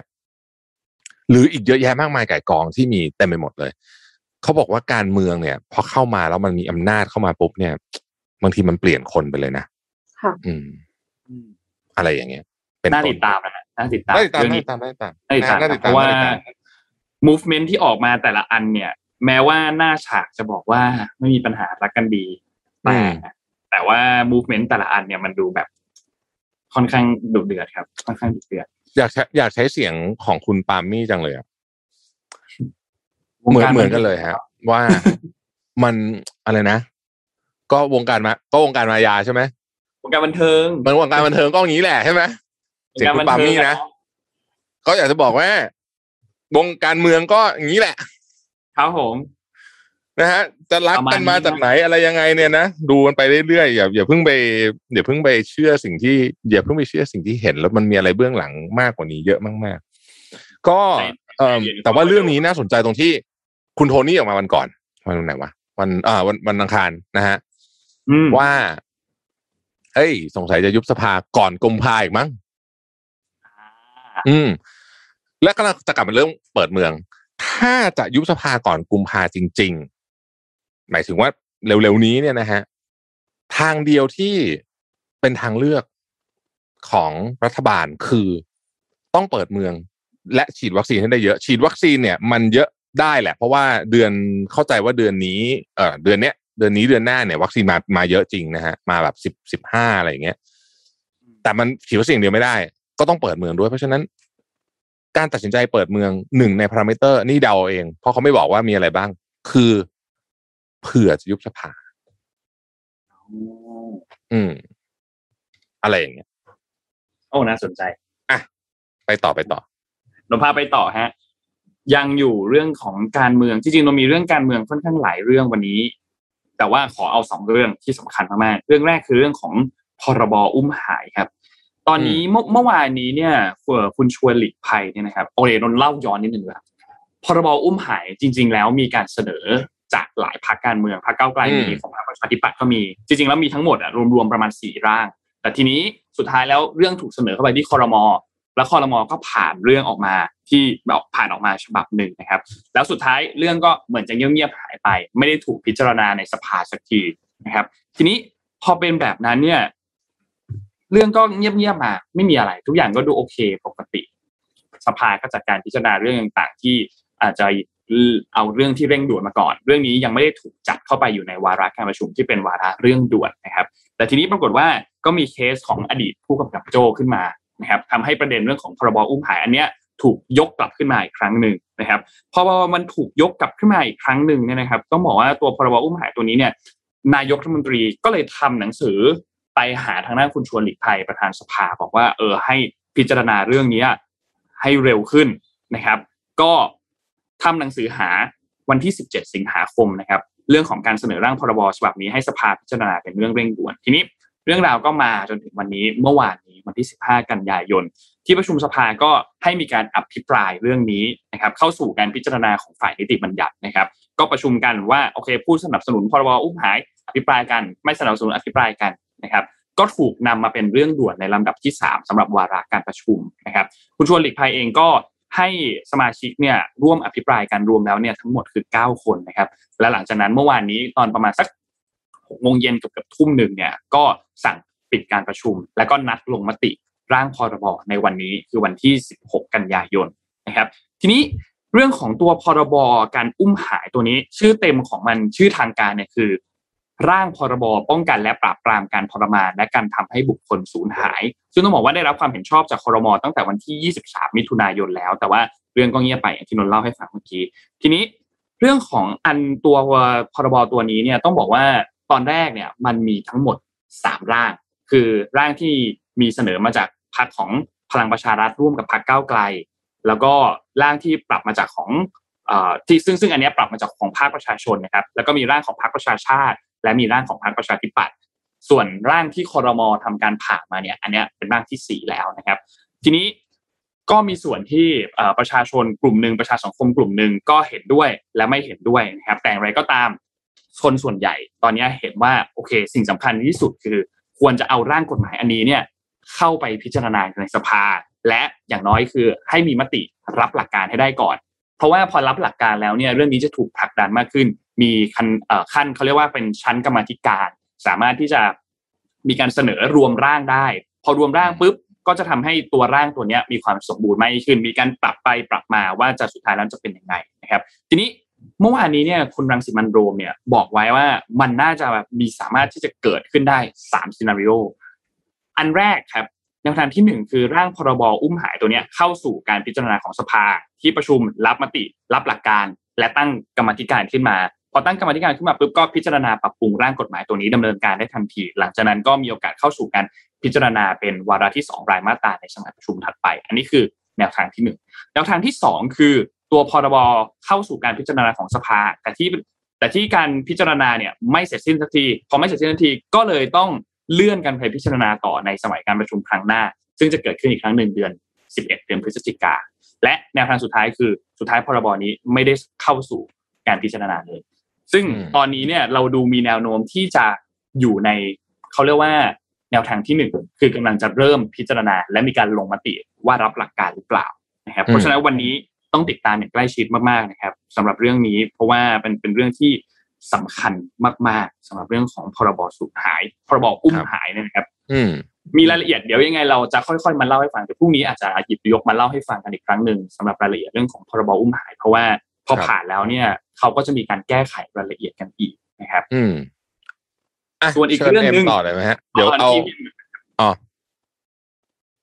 ของนนท์เป็นเรื่องเราจะขอสวิชเป็นเรื่องต่างข่าวต่างประเทศบ้างอ่าได้เลยครับอ่าเดี๋ยวแล้วเดี๋ยวเรากลับมาใหม่ ได้โอครัเคบข่าวเมืองไทยหลังแปดโมงเอาเอ็มลุยเลยฮะ ขอเป็นขอเป็นแกดเจ็ตแล้วกันนะคะเอ่อมี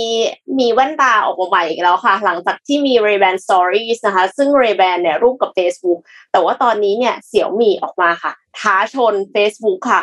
ก็คือเสี่ยวมี่ออกออก Smart Glass มานะคะ ขอคลิปเลยค่ะเอ่อเป็นรูปทรงแว่นตาเนี่ยเป็นแบบคลาสสิก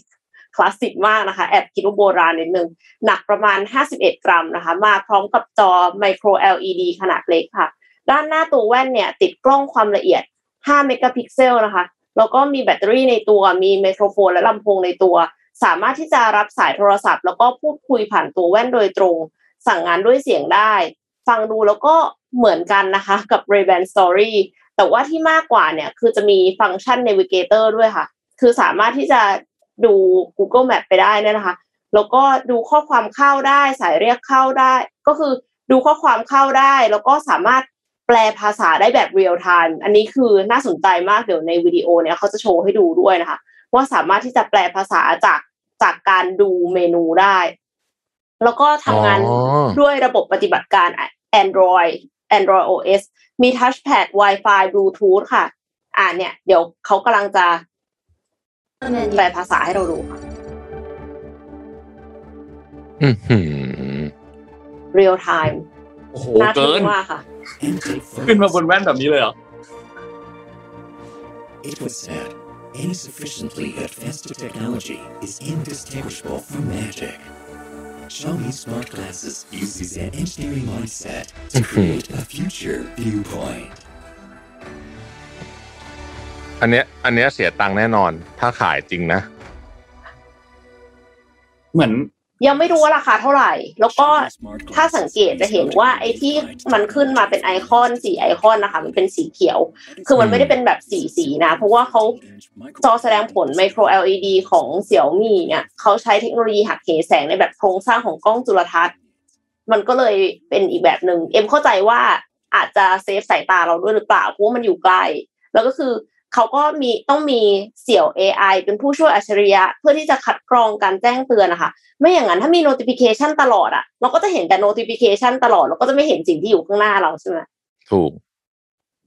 ก็เป็นสิ่งที่เป็นความแตกต่างระหว่าง Ray-Ban Story กับเสี่ยวมี่ Smart Glasses ค่ะ ก็คือคิดว่าเสี่ยวมี่เนี่ยออกแบบมาเพื่อที่จะให้ใช้ในชีวิตประจำวันมากกว่า ในขณะที่ Ray-Ban ก็คือออกมาให้ใช้กับ Facebook Social Media อะไรอย่างเงี้ยค่ะ แต่พี่ชอบไอ้นี่มากเลยนะไอ้แปลภาษาเนี่ยไอ้หน้าจอเนี่ย practical มากอืม แล้วก็แล้วก็ navigation อันนี้ อันนี้นึกถึงเวลาไปไปต่างประเทศอะ ครับน่าจะเวิร์กมาก นี่มันเหมือนโคนันอืมเลยอะมันยอดนักสืบโคนันนะมันยอดนักสืบคนนั้นอะเจ๋งเจ๋งเจ๋งติดตามติดตามนะครับ มีคนบอกว่าหน้าตาอย่างนี้ไหวเหรออะไรเงี้ยเดี๋ยวแป๊บหนึ่งให้เวลาเขาไอ้นี่หน่อยหมายถึงว่า คือมันก็จะต้องแบบ คือแรกๆของพวกนี้มันก็จะไม่ค่อยสวยอะคือมันมีอะไรอยู่ในนั้นเยอะไงมันก็เลยทำให้แบบแหมบางเฉียบสวยงามแบบ ic! berlin คงไม่ไหวนะฮะ แต่ว่าเดี๋ยวอีกแป๊บหนึ่งอะนะมันก็ใจจะสวยใจเย็นใจเย็นนะครับค่อยๆอะวันนี้ผมมีรายงานพิเศษจาก Financial Times อีกอันหนึ่งนะครับ ถ้าตอนนี้คุณไป search ลองดูเลยก็ได้ เปิด Google ขึ้นมาเนี่ยนะ แล้ว search คำว่าเอลซาประเทศเอลซาวาดอร์นะฮะยังพิมพ์ไม่ทันจะจบเลยเนี่ยนะคำว่าบิตคอยน์จะตามขึ้นมาเลยนะเพราะว่าเอลซาวาดอร์เป็นประเทศที่เอ่อ ใช้บิตคอยน์official เป็นประเทศแรกนะครับ วันนี้ก็เลยมีรายงานพิเศษบอกว่าคริปโตเคอเรนซีเนี่ยนะเป็นการเติบโตที่น่าจับตามองมาก ๆ ของประเทศที่กำลังพัฒนานะครับถ้าทีมงานพร้อมเอาสไลด์ขึ้นมาได้เลยนะฮะเนื่องจากประเทศที่กำลังพัฒนาเนี่ย ต้องเผชิญการผันผวนของค่าเงินเงินเฟ้อตราการแลกเปลี่ยน และระบบธนาคารที่ยุ่งยากยังไม่มีฐานที่ดีพอรวมถึงกฎระเบียบที่ไม่เคร่งครัดนะครับ แนวทางการปฏิบัติที่ไม่ชัดเจนงงๆนะฮะ ส่งผลให้คริปโตเคอเรนซีเนี่ยเป็นทางเลือกของชีวิตผู้คนจริง ๆนะครับ แม้หน่วยงานกำกับดูแลในกลุ่มประเทศพัฒนาแล้วอย่างยุโรปหรือสหรัฐเนี่ยจะออกโรงเตือนชัดเจนเกี่ยวกับอันตรายและความเสี่ยงของการซื้อขายคริปโตนะฮะประเทศไทยก็เตือนแล้วเหมือนกันเนี่ยนะครับ อย่างไรก็ตามเนี่ยตลาดนี้มันต่อตัวแบบก้าวกระโดด แล้วก็กำลังเป็นรากฐานใหม่ให้กับตลาดประเทศเกิดใหม่ อย่างเช่นเอ่อกลุ่มประเทศกำลังพัฒนาเนี่ยอย่างเช่นเอลซาวาดอร์เป็นต้นนะฮะและอีกหลาย ๆประเทศ คำถามคือทำไมคริปโตเคอเรนซีถึงเป็นรากฐานในการในการสร้างเรื่องของการเงินสำหรับประเทศที่กำลังพัฒนา ไม่ใช่แค่เป็นเทรดเอามาเทรดแบบที่เราเทรดกันเฉยๆแล้วนะฮะยกตัวอย่างเช่นในลากอสเมืองหลวงไนจีเรียเนี่ยนะครับนักเขียนโค้ดเรียกเก็บเงินลูกค้าโดยให้ชำระเป็นบิตคอยน์เนื่องจากระบบธนาคารที่มีราคาค่าบริการแพงเกินไป รวมถึงความผันผวนของอัตราแลกเปลี่ยนของเงินสกุลของประเทศเนี่ยก็เยอะด้วยนะฮะนี่แปลว่าเยอะจริงๆนะแสดงว่าเยอะกว่าอัตราการผันผวนของบิตคอยน์นะ ถ้าถ้าพูดแบบนี้เนี่ยนะฮะเออแสดงว่าดูเดือดจริงๆนะครับแล้วก็ในช่วงการแพร่ระบาดของโควิด -19 เนี่ยราคาน้ำมันของในของไนจีเรียเป็นสินค้าส่งออกหลักเนี่ยนะฮะเอ่อมันมันมันเอ่อลดลงนะครับ ส่งผลให้นักธุรกิจจำนวนมากขาดแคลนเงินดอลลาร์แล้วก็ไม่สามารถจ่ายเงินให้แก่ผู้ให้กู้ต่างชาติได้ขณะเดียวกันเนี่ยระบบการเงินแบบดั้งเดิมมีอัตราเงินเฟ้อที่สูงนะครับในประเทศเวเนซุเอลาและบราซิลเนี่ยเช่นอย่างเงี้ยนะเงินเฟ้อสูงเนี่ยผู้คนก็หันมาสนใจ ใช้เงินดิจิทัลตระกูลต่างๆ มากยิ่งขึ้นนะครับ บริษัท Hashdex เปิดตัวกองทุนรวมที่จดทะเบียนซื้อขายและแลกเปลี่ยนเงินในสกุลดิจิทัลในตลาดหลักทรัพย์หรือที่เราเรียกคุ้นคุ้นที่ชื่อว่า ETF เนี่ยแห่งแรกของโลกแล้วนะฮะกับ NASDAQ นะครับแม้จะมีการปรับฐานอย่างรุนแรงในตลาดเอออย่างเช่นเทสลาจะจะชำระเงินด้วยบิตคอยน์หรือไม่บิตคอยน์นะฮะคนนู้นซื้อไม่ซื้ออะไรเนี่ย หรือการปราบปรามการขุดคริปโตของจีนเนี่ย Hashdex ก็ยังคงดึงดูดนักลงทุนรายใหม่อย่างต่อเนื่องมากกว่าแสนหกหมื่นราย อย่างในบราซิลเนี่ยนะครับเขามีตัวอย่างนะฮะทันตแพทย์ได้นำเงินออมไปไปลงทุนใน ETF ที่กระจายความเสี่ยงด้วยเงินดิจิทัลนะครับที่ได้รับความนิยมตอนนี้นะฮะสูงสุดเป็นอันดับ2เนี่ยรองจากตลาดหุ้นแล้วนะครับความเชื่อมั่นในระบบบล็อกเชนที่เพิ่มมากขึ้น คนเข้าใจละบล็อกเชนคืออะไรมากขึ้นเนี่ยส่งผลให้หลายประเทศและประเทศเช่นเอลซาวาดอร์ตัดสินใจแล้วว่าจะให้บิตคอยน์เนี่ย เป็น legal ถูกกฎหมายนะครับ ประเทศอื่นๆ ก็กำลังตามมานะครับระบบชำระเงิน M-Pesa อันนี้เราชื่อคุ้นดีที่ไนโรบีเคนยาเนี่ยอนุญาตให้ผู้คนนับล้านที่ไม่มีบัญชีธนาคารนะฮะสามารถที่จะโอนถ่ายตัวเงินเนี่ยผ่านเงินสกุลดิจิทัลเนี่ยผ่านโทรศัพท์มือถือได้นะครับแนวโน้มในอนาคตเป็นยังไงนะครับ บริษัทข้อมูลชั้นนำในภาคธุรกิจอ่าที่ต่างๆที่ออกมาเนี่ยพูดไปในทิศทางเดียวกันว่า ตอนนี้เนี่ยพบว่าภูมิภาคเอเชียตะวันออกเฉียงใต้เนี่ยมีอัตราการยอมรับคริปโตเนี่ยสูงที่สุดในโลกนะฮะเวียดนามเนี่ยไปอันดับหนึ่งเลยเนี่ยนะฮะเวียดนามเนี่ยเอ่อได้รับการจัดให้เป็นชาติที่เปิดรับสกุลดิจิทัลมากที่สุดเป็นอันดับหนึ่งจาก 150 ประเทศ แต่ไทยเองก็อยู่ในอันที่ค่อนข้างเยอะเช่นเดียวกันนะครับแนวโน้มการลงทุนคริปโตจากทั่วโลกนะฮะก็ต้องบอกว่าตอนนี้ได้รับความนิยมมากแอฟริกาก็กำลังนิยมเอ่อการซื้อขายบิตคอยแบบเพียร์ทูเพียร์เลยเนี่ยนะฮะ เยอะมากนะครับ แล้วก็ต้องบอกว่าบริษัทที่ชื่อว่า Paxu เนี่ยซึ่งเป็นตลาดแลกเปลี่ยนแบบ P2P กล่าวว่าหนึ่งในสามของผู้ใช้ของเขาเนี่ยอยู่ที่แอฟริกา แล้วไนจีเรียเป็นตลาดที่ใหญ่ที่สุดนะครับ มีผู้ใช้ถึง 1.5 ล้านคนเพิ่มขึ้นถึง 83%ในปีเดียวนะฮะแล้วก็ต้องบอกว่าที่ในอย่างไนจีเรียเนี่ยคนเยอะมาก แล้วเขายังไม่มีพื้นฐานของธนาคารที่ดีพอนะครับ แนวโน้มเป็นไงนะฮะแนวโน้ม พลตฟอร์มการซื้อขายสกุลเงินดิจิทัลขนาดใหญ่อย่างเช่น Binance แล้วก็ Coinbase เนี่ยยังคงให้บริการซื้อขายแลกเปลี่ยนทั่วโลกแม้ว่าบางที่จะติดขัดกับรัฐบาลบ้างอะไรต่างๆนะโดยธุรการบน Binance ระหว่างกลุ่มประเทศที่กำลังพัฒนากับยุโรปตะวันออกเนี่ยคิดเป็นมูลค่าถึง 14,000 ล้านดอลลาร์หรือว่า 20%ของการแลกเปลี่ยนเงินตราทั่วโลกนะครับคริปโตเป็นทางเลือกใหม่ในการโอนเงินข้อมูลเอ่อแล้วก็อะไรต่างๆนานาที่มีค่าใช้จ่ายค่อนข้างต่ำนะฮะ ผู้ผู้บริโภคเองก็รู้สึกว่าเออมันก็สะดวกดีเหมือนกันหลังจากที่ใช้ไปสักพักหนึ่งแล้วนะครับ แต่คริปโตเคอเรนซีมีความท้าทายเยอะมากหนึ่งการคุ้มครองผู้บริโภค เป็นปัญหาใหญ่มาก เนื่องจากมัน decentralize เพราะฉะนั้นก็ไม่รู้จะไปคุ้มคุ้มครองกับใครยาก ต่อให้เป็นแพลตฟอร์มอย่าง Binance เองเนี่ยก็ตามเนี่ยนะฮะมันก็มีความคุ้มครองคือมีคนเข้าไป regulate เนี่ยได้ยากกว่านะครับ แล้วก็แต่ว่าในขากลับกันก็คือว่าถ้าเกิดว่าธนาคารเนี่ย ไปกำหนด ธนาคารกลางไปกำหนด ข้อนู่นนี่ยุบยิบมากเกินไปเนี่ย ตลาดก็ไม่เกิดอีกนะฮะแล้วก็นักลงทุนเนี่ยไปขอไปหน้าสุดท้ายเลยนะครับ นักลงทุนไม่มีประสบการณ์พอ ก็จะไม่สามารถที่จะเข้าใจความผันผวนของตลาดคริปโตได้ แล้วก็อาจจะเสียเงินเสียทองในตลาดคริปโตได้โดยเฉพาะคนที่เข้ามา speculate นะครับ อย่างไรก็ดีเนี่ย ที่เรารายงานเรื่องคริปโตมาตลอดเนี่ยจะเห็นว่ามันมีการเติบโตในเชิงของการยอมรับของผู้คน ซึ่งเป็นเรื่องที่สำคัญที่สุด คุณจะมีโปรดักเทพขนาดไหนก็ตาม แต่ถ้าคนไม่ยอมรับ ก็จบเหแค่นั้นถูกไหมฮะอืมเพราะฉะนั้นเนี่ยบริษัทในไทยอย่างเช่น Bitcoin ซิปแม็กอะไรพวกนี้เนี่ย ก็เป็นที่น่าติดตามมากเพราะตอนนี้เนี่ยทราบว่ามูลค่าบริษัทนี่โอ้โหเพิ่มขึ้นแบบชนิดที่เรียกว่า ฟังแล้วตกใจว่าทำไมฉันถึงไม่ทำธุรกิจนี้แบบนี้นะอืมเป็นต้นนะฮะอืมอืมนะครับ ก็ขอบคุณข้อมูลจาก Financial Times Big Read นะครับ โอเคครับ เราพามาดูเรื่องนี้นิดหนึ่งครับ เมื่อวานนี้เนี่ยเรามีให้สัมภาษณ์นะครับ เกี่ยวกับหุ้นกู้แสนสิริ IEC นะครับ ก็มารีมายกันนิดหนึ่งครับว่าโอกาสการลงทุนครั้งนี้ค่อนข้างง่ายนะครับสำหรับหุ้นกู้แสนสิรินะครับ ลงทุนได้ด้วยเงินเริ่มต้นเพียงแค่หนึ่งหมื่นบาทเท่านั้นนะครับ ซึ่งต้องบอกว่าต่ำกว่าหุ้นกู้ปกติประมาณสิบเท่าเลยนะครับ ปกติเนี่ย จะลงทุนในหุ้นกู้เนี่ยต้องมีบัตเจตที่สูงกว่านี้มากๆนะครับ แต่อันนี้เริ่มต้นเพียงแค่หนึ่งหมื่นบาทเท่านั้นนะครับ แล้วก็ดอกเบี้ยเนี่ยสามเปอร์เซ็นต่อปีนะครับ จ่ายดอกเบี้ยทุกๆสามเดือนนะครับ สามารถจองซื้อทางออนไลน์ได้ผ่าน SCB Easy App เท่านั้นนะครับเปิดจองให้ซื้อนะครับ วันนี้ครับวันที่ 16 กันยายน ไปจนถึงวันที่ 20 กันยายน รวมวันเสาร์อาทิตย์ด้วยนะครับ ใครที่สงสัยหรือว่าอยากสอบถามข้อมูลเพิ่มเติมเนี่ยสามารถโทรไปสอบถามข้อมูลเพิ่มเติมได้ที่เบอร์ 02 777 6784นะครับย้ำอีกทีหนึงครับ02 777 6784นะครับและคำเตือนครับโปรดทำความเข้าใจในลักษณะสินค้าเงื่อนไขผลการตอบแทน และความเสี่ยงก่อนการตัดสินใจลงทุนนะครับ การลงทุนมีความเสี่ยง ผู้ลงทุนควรศึกษาข้อมูลในหนังสือชี้ชวนก่อนการตัดสินใจลงทุนครับสำหรับใครที่สงสัยหรือว่าเอยอยากรู้ว่าคืออะไรลองย้อนดูไลฟ์ของ Mission Daily Report เมื่อวานนี้ก็ได้ครับเมื่อวานนี้เนี่ยพี่โทมัสได้ให้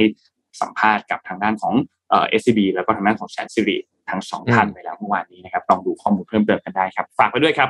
หุ้นกู้แสนสิริ IEC ครับ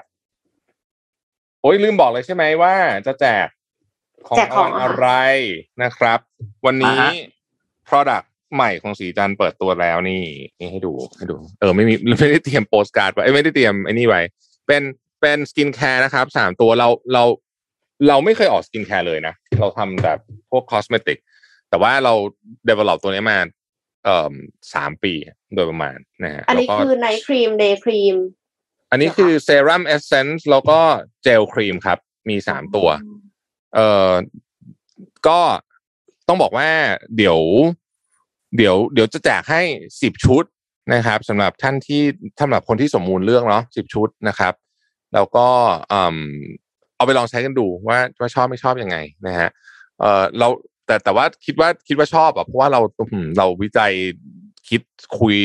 แก้โปรโตไทป์มาเป็นโอ้โหยี่สิบสามสิบรอบแล้วมั้งเนี่ยแก้ครัจบนพี่จำไม่ได้แล้วว่ามีอะไรบ้างนะฮะหวังว่าจะชอบกันนะครับ แล้วก็แล้วก็คิดว่าเออน่าจะเอ่อน่าจะ น่าจะถูกใจแล้วกันนะครับ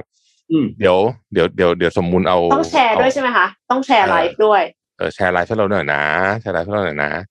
สมมุนเอารูปอันนี้ขึ้นให้พี่นิดหนึ่งอ่า เดี๋ยวนะเฮ้ยแป๊บหนึ่งนะแต่ว่าระหว่างนี้เดี๋ยวพี่อ่านข่าวอีกข่าวหนึ่งก่อนนะครับเมื่อวานนี้มีรายงานฉบับหนึ่งออกมานะครับ ว่าจาก Wall Street Journal นะฮะบอกว่า เอออันนี้ Facebook เป็นคนทำเองเลยนะ Facebook คนทำเองครับ Facebook ยอมรับว่า Instagram เนี่ยส่งผลเสียต่อสุขภาพจิตของเด็กวัยรุ่น โดยเฉพาะเด็กวัยรุ่นผู้หญิงนะครับ จากมุมมองเกี่ยวกับเรื่อง body positivity ของตัวเองนะครับผลการรายงานเนี่ยระบุว่าเนื่องจาก Instagram เนี่ยส่งผลให้เด็กวัยรุ่นผู้หญิงรู้สึกแย่กับร่างกายของตัวเองนะครับ หลังจากที่เห็นเด็กผู้หญิงคนอื่น โพสต์รูปของตัวเองที่สวยอะนะดูเพดีราะฉะกนั้นว่าในปี 2019 เนี่ยเอออินสตาแกรมเขาก็เขาก็เลยออกมาทำเรื่องนี้นะครับบอกว่าเอ่มการการการใช้ Instagram เยอะๆเนี่ยส่งผลให้เรื่องมุมมองต่อรูปร่างและร่างกายแย่ลงเป็นเป็น body issue ประเด็นหนึ่ง นะผลการศึกษาดังกล่าวเนี่ยเก็บข้อมูลมาหลายปีนะครับแล้วก็คนทำก็คืออนี่แหละนะครับคณะผู้จัดทำแบบ Facebook นะครับ Instagram เนี่ยถือว่าได้รับความนิยมในกลุ่มวัยรุ่นมากกว่า Facebook โดยผู้ใช้งาน 40%เป็นเด็กอายุ 22 ปีลงไปนะครับ ผลการรายงานทั้งในสหรัฐและอังกฤษเนี่ยพบว่า 40%ของผู้ใช้ Instagram ไม่พอใจกับรูปร่างของตัวเอง อืมแล้วก็วัยรุ่นหนึ่งในสี่รู้สึกว่าตัวเองไม่ดีพอโดยสาเหตุมาจาก Instagram นะครับ ลุ่มผู้ใช้งานที่เป็นวัยรุ่น ถือเป็นกลุ่มผู้ใช้งานหลักที่ทำให้ Instagram ประสบความสำเร็จ โดยจากกรณีดังกล่าวเนี่ยนะฮะวิชวลชารองประธานฝ่ายผลิตภัณฑ์ของ Instagram ให้ข้อมูลกับ BuzzFeed News ว่า Instagram กำลังพัฒนาผลิตภัณฑ์ของบริษัทให้เหมาะสมและปลอดภัยสำหรับวัยรุ่นมากที่สุด เมื่อเดือนมีนาคมที่ผ่านมามีข้อเสนอแนะให้ Instagram ลดการเข้าถึงโพสต์ของ Celebrity และคอนเทนต์ที่เกี่ยวกับแฟชั่นและความงามนะครับ และเพิ่มการเข้าถึงโพสต์ของเพื่อนสนิทให้มากขึ้น เพื่อให้ผู้สึกเพื่อให้ผู้ใช้งานไม่รู้สึกแย่กับตัวเองมากจนเกินไปจาก social comparison หรือการเปรียบเทียบกับตัวเอง อย่างไรก็ตามเนี่ยเมื่อผู้สื่อข่าวเนี่ยติดต่อสอบถามไปยังตัวแทนของ Facebook เนี่ยนะครับ กลับให้ความเห็นว่าผลวิจัยทำให้เห็นว่า Facebook ให้ความสำคัญและต้องการที่จะเข้าใจกับปัญหาของคนรุ่นใหม่ที่ต้องเผชิญ จากการใช้งานผลิตภัณฑ์ของตัวเองนะครับ Wall Street Journal สรุปถึงการศึกษาของ Facebook ฉบับดังกล่าวว่า บริการของ Facebook และ Instagram เนี่ยไม่ได้ส่งผลดีหรือเสียแก่ผู้คนโดยตรง หากแต่ว่าอยู่ที่วิธีการใช้งาน และสภาวะจิตใจขณะที่ใช้งานมากกว่า แต่ส่วนตัวรู้สึกว่าเกี่ยวเยอะนะเกี่ยวค่ะอืมอืมนะฮะประมาณนี้มีผลเยอนะครับเลยก็ก็ก็หลังๆ อะ ก็พี่ว่าพี่ว่า เออนั่นแหละ ไม่รู้ว่าเป็นอืมเพราะอัลกอริทึมด้วยหรือเปล่านะคะ แต่ว่าเอ็มสังเกตว่า เวลาที่เราโพสต์อย่างอื่นที่ไม่มีตัวเราอยู่ในนั้นน่ะ คนไม่ค่อยกดไลค์อะหมายถึงในอินสตาแกรมนะ ไม่ใช่ใน Facebook อ่าอ่าอ่าก็เลยที่เป็นงงภาพวิวหรือภาพอะไรอย่างนี้ใช่ไหมภาพอาหารอะไรอย่างเงี้ย คือคือคนกดไลค์เวลาที่มีตัวเราอยู่ในนั้นมากกว่า ไม่แน่ใจว่าคือเป็นเพราะคนเห็นมากกว่าหรือเปล่า เพราะว่าถ้ามันเป็นแบบนั้นน่ะ มันก็คือจะทำให้เกิด body shame ยิ่งมากขึ้นกว่าเดิมทำไมถึงไม่ให้เขาเห็นวิว เห็นอาหารเห็นอย่างอื่นที่ที่ไม่ใช่แบบว่าเปรียบเทียบ โดยตรงกับตัวเขาอืมอะไรอย่างเงี้ยค่ะเออใครใครที่ใช้อินสตาแกรมมาลองถามในคอมเมนต์ก็ได้แต่ก่อนอะเวลาเราเลื่อนในฟีดอะเราจะเห็นรูปที่โพสต์ล่าสุดของทุกคน คือใครก็ตามโพสต์ล่าสุดเราจะเห็นอยู่ข้างบนก่อน แต่ตอนเนี้ยเหมือนมันแบบเรียงลำดับกันมั่วไปหมดเลยอะไม่ มันไม่ได้โพสต์มันไม่ได้เรียงตามเวลาแล้วอะบางรูปมันเห็นแบบโพสต์เมื่อวานนี้แต่มาขึ้นอยู่บนสุดก็มีอะไรเงี้ยสำหรับหน้าฟีดนะ ตรงหน้าฟีดนะ ไม่ใช่หน้าแบบ explore อะ นนก็รู้สึกว่าแบบเออนนชอบแบบก่อนหน้านี้มากกว่าที่แบบเราเห็นว่าแบบเออใครโพสต์รูปอันใหม่เพิ่งโพสต์แล้วก็เลื่อนลงมาเรื่อยๆนั่นแหละครับอันนี้ไม่แน่ใจฮะคงเป็นเรื่องเอากับเนาะเอาเอาเอารูปโปรโมทเราขึ้นมาหน่อยสินี่นะฮะโอ้โห นะพรีเซนเตอร์คนใหม่ค่ะพรีเซนเตอร์คนใหม่คนเก่าก็ยังอยู่นะครับ คุณใบเฟิร์นก็ยังอยู่นะครับ แล้วก็นี่เป็นพรีเซนเตอร์ของสกินแคร์นะครับ คุณมากกี้เดี๋ยววันนี้สี่โมงที่ Shopee คุณมากกี้จะไลฟ์นะฮะของสีจันทร์นี่แหละนะครับ ก็มี Product สามตัว พี่ใช้มาสองเดือนแล้วฮะรับรับประกันความดีนะฮะแล้วก็ผู้ชายก็ควรใช้สกินแคร์นะครับครับนะฮะเพราะว่าต่อให้คุณไม่ทาอะไรเลยเนี่ย ช่วยทาครีมกับครีมกันแดดหน่อยเถอะได้โปรด please นะฮะ ไม่งั้นเนี่ยตอนอายุสี่สิบแล้วก็จะมาแบบเฮ้ยตอนนั้นน่าจะทานะแต่ทาตอนนี้ก็ยังทันนะนะโอเคนะครับ ก็ฝาก Product ใหม่ของสีจันทร์ที่เราตั้งใจทำมาก ๆ เป็น Product ใหญ่สุดของปีนี้ไว้ด้วยนะครับ ครับอืมโอเค เดี๋ยวเรื่องจริง ๆ มีเรื่องการเมืองอีกประมาณสองสามเรื่องแต่ว่าเดี๋ยวไว้เล่าให้ฟังพรุ่งนี้ก็ได้นะครับ ฝากไว้เรื่องเดียวคือ ตอนเนี้ยเอ่อใน iOS มีให้อัปเดต เรื่อง iOS 14.8 ซึ่งอันเนี้ย เขาแจ้งมาว่ามันเป็น security update คือเกี่ยวเรื่องเกี่ยวกับเรื่องของใช่ใช่ใช่ใช่ทั้งหมดเลยนะใน iPhone ใน iPad ใน Mac มันไม่แน่ใจว่ามีไหม แต่ว่าลองหาข้อมูลดูถ้าใครที่ใช้อยู่เนี่ยอยากให้อัปเดตให้เป็นตัวล่าสุดที่เป็น iOS 14.8 นะครับ เพราะว่ามันมีปัญหาประเด็นอันหนึงก็คือเป็น malware ที่อืมเขาเขาใช้คำว่า zero click แล้วก็อีกมีอีกตัวหนึ่งที่เป็นตัวที่เรียกว่า Pegasus ที่มันจะสามารถเจาะเข้ามาในระบบ โดยที่ เรายังไม่ได้ไปคลิกอะไรไม่ได้ไปคลิกลิงก์อะไร แต่สามารถเจาะเข้ามาหาดูข้อมูลในโทรศัพท์ได้ ซึ่งการอัปเดตตัวเนี้ยมันก็จะอัปเดตเรื่องเกี่ยวกับเรื่องของ security update ที่ทาง Apple เองก็แนะนำว่าให้ไปกดอัปเดต ใครที่ยังไม่ได้อัปเดตก็ฝากเข้าไปดูด้วย เรื่องนี้สำคัญมากนะครับ เพราะว่ามันมีโอกาสที่ข้อมูลจะหลุดออกไป ไม่ว่าจะเป็นข้อมูลส่วนตัวของเรา หรือว่าเป็นข้อมูลเกี่ยวกับเรื่องของการเงินพวกบัตรเครดิตอะไรพวกเนี้ยก็ต้องระมัดระวังด้วย อืมอย่าลืมไปอัปเดตกัน เอ็มเอ่อมีข่าวหนึ่งขอมีได้ครับ ค่ะ เป็นเป็นเรื่องของก่อนหน้านี้พูดถึงบีเวอร์ ตอนนี้ขอพูดถึงโคอาล่าตอนนี้คือค่อนข้างวิกฤต เพราะว่าโคอาล่าเนี่ยเสี่ยงจะสูญพันธุ์นะคะ เมื่อเมื่อวันอังคารที่ผ่านมาเนี่ย มูลนิธิโคอาล่าออสเตรเลีย หรือว่า AKF ซึ่งเป็นองค์กรอนุอนุรักษ์โคอาล่าขนาดใหญ่ที่สุดของออสเตรเลีย เตือนว่าโคอาล่าเนี่ยกำลังเผชิญภาวะเสี่ยงสูญพันธุ์เนื่องจากรัฐบาลกลาง ประเมินจำนวนโคอาล่าสูงเกินไปค่ะ ทั้งทั้งที่อาจจะมีโคอาล่าเหลือในป่าเพียงห้าหมื่นตัวเท่านั้น ก่อนหน้านี้รัฐบาลกกลางประเมินจำนวนโคอาล่าสูงเกินจริงราวสิบเท่าค่ะ โดยมูลนิธิเนี่ยเชื่อว่าโคอาล่าในป่ามีอยู่ไม่เกินแปดหมื่นตัว หรืออาจจะอยู่ที่ห้าหมื่นตัว เพราะว่าในปีสองพันสิบหกอะค่ะ คณะนักวิจัยจากมหาวิทยาลัยควีนสแลนด์ประเมินว่าโคอาล่าอยู่ในป่าเนี่ยสามแสนสามหมื่นตัว แต่ว่าหลังจากที่มีไฟป่าแล้วก็การสูญเสียแหล่งที่อยู่อาศัย คือในในช่วง Black Summer ที่มีไฟป่าที่ออสเตรเลียในปี 2019 กับ 2020เนี่ยโคอาล่าตายไปถึง 60,000 ตัวค่ะ เราก็เลยอืมทำให้ตอนเนี้ยคือเป็นครั้งที่สองแล้วที่โคอาล่าเสี่ยงสูญพันธุ์เคยเกือบจะสูญพันธุ์มาแล้วในปี 1990 เพราะว่าลักลอบค้าขายขนสัตว์ คือมันไม่ใช่เฉพาะไฟป่า แต่ว่ามันมีภัยแล้งแล้วก็มีปัญหาเรื่องที่อยู่อาศัย แล้วเสร็จแล้วก็ยังมีการค้าขนสัตว์อีก โคอาล่าก็เลยอาจจะสูญพันธุ์ได้นะคะ ก็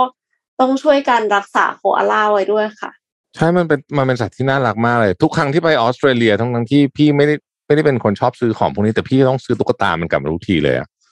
พี่รู้สึกว่ามันเป็นเป็นสัตว์ที่น่ารักมากเลยอะคัวล่านะฮะเซฟนอนด้วยค่ะ อืม โอเค อะนะครับ ก็น่าจะครบถ้วนแล้ว น่าจะครบถ้วนนะฮะครับโอ้วันนี้ก็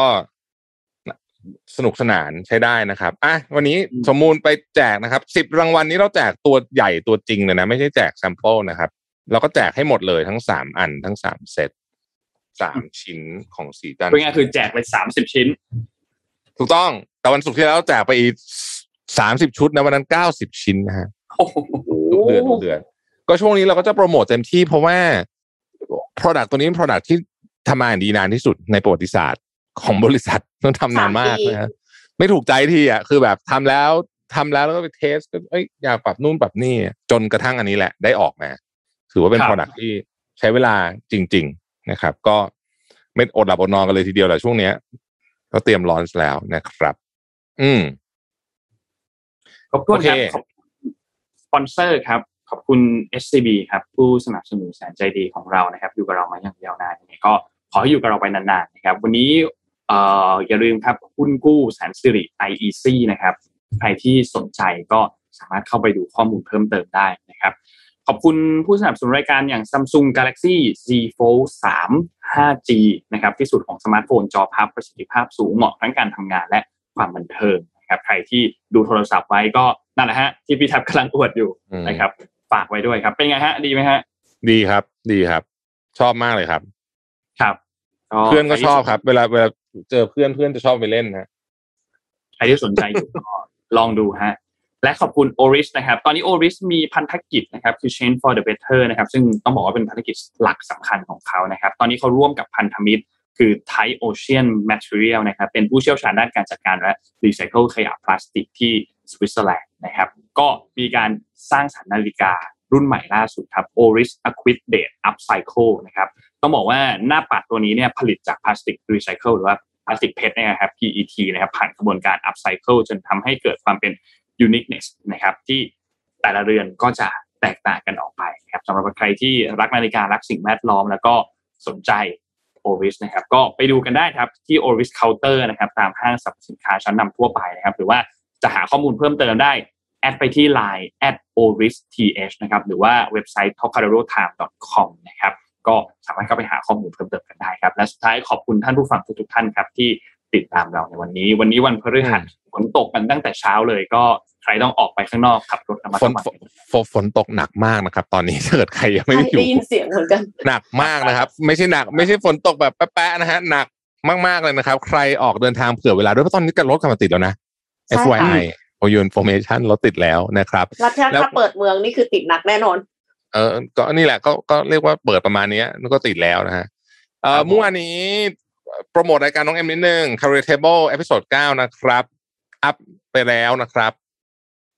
ค่ะ เป็นเรื่องเกี่ยวกับไปฟังกันได้เรซูเม่นะคะ เพราะฉะนั้นก็ไปฟังกันได้โดยเฉพาะอย่างยิ่งคนที่อยากจะเปลี่ยนงาน คือไม่ใช่หมายความว่าคนที่ไม่เคยมีเรซูเม่มาก่อน แต่ว่าคนที่มีเรซูเม่อยู่แล้วเนี่ย แน่ใจขนาดไหนว่าเรซูเม่ของเราพร้อมสำหรับการสมัครงานถัดไป หรือว่าอืมจริง ๆ แล้วแม้กระทั่งคนที่ไม่ได้สมัครงานอะอย่างพี่แท็บเนี่ยค่ะ เวลาที่ไปเป็น speaker คนก็ขอเรซูเม่ใช่ไหมคะ เพราะฉะนั้นใช่ก็คือเป็นเรื่องใช่ปกติที่จะต้องมีเรซูเม่เป็นของตัวเอง แล้วก็อัปเดตอยู่เสมอค่ะ อืมครับสมมูลไปฟังนะรอเล่นรอเล่นรอเล่น เรียบร้อยสมบูรณ์โดนไปหลายดอกแล้วค่ะสมบูรณ์วันนี้วันนี้สมมูลมันโดนไปหลายดอกเออเออโดนหนักอ่าครับสมมูลล้อเล่นนะโอ้โอนะตั้งใจทำงานนะ โอเค โอเคครับ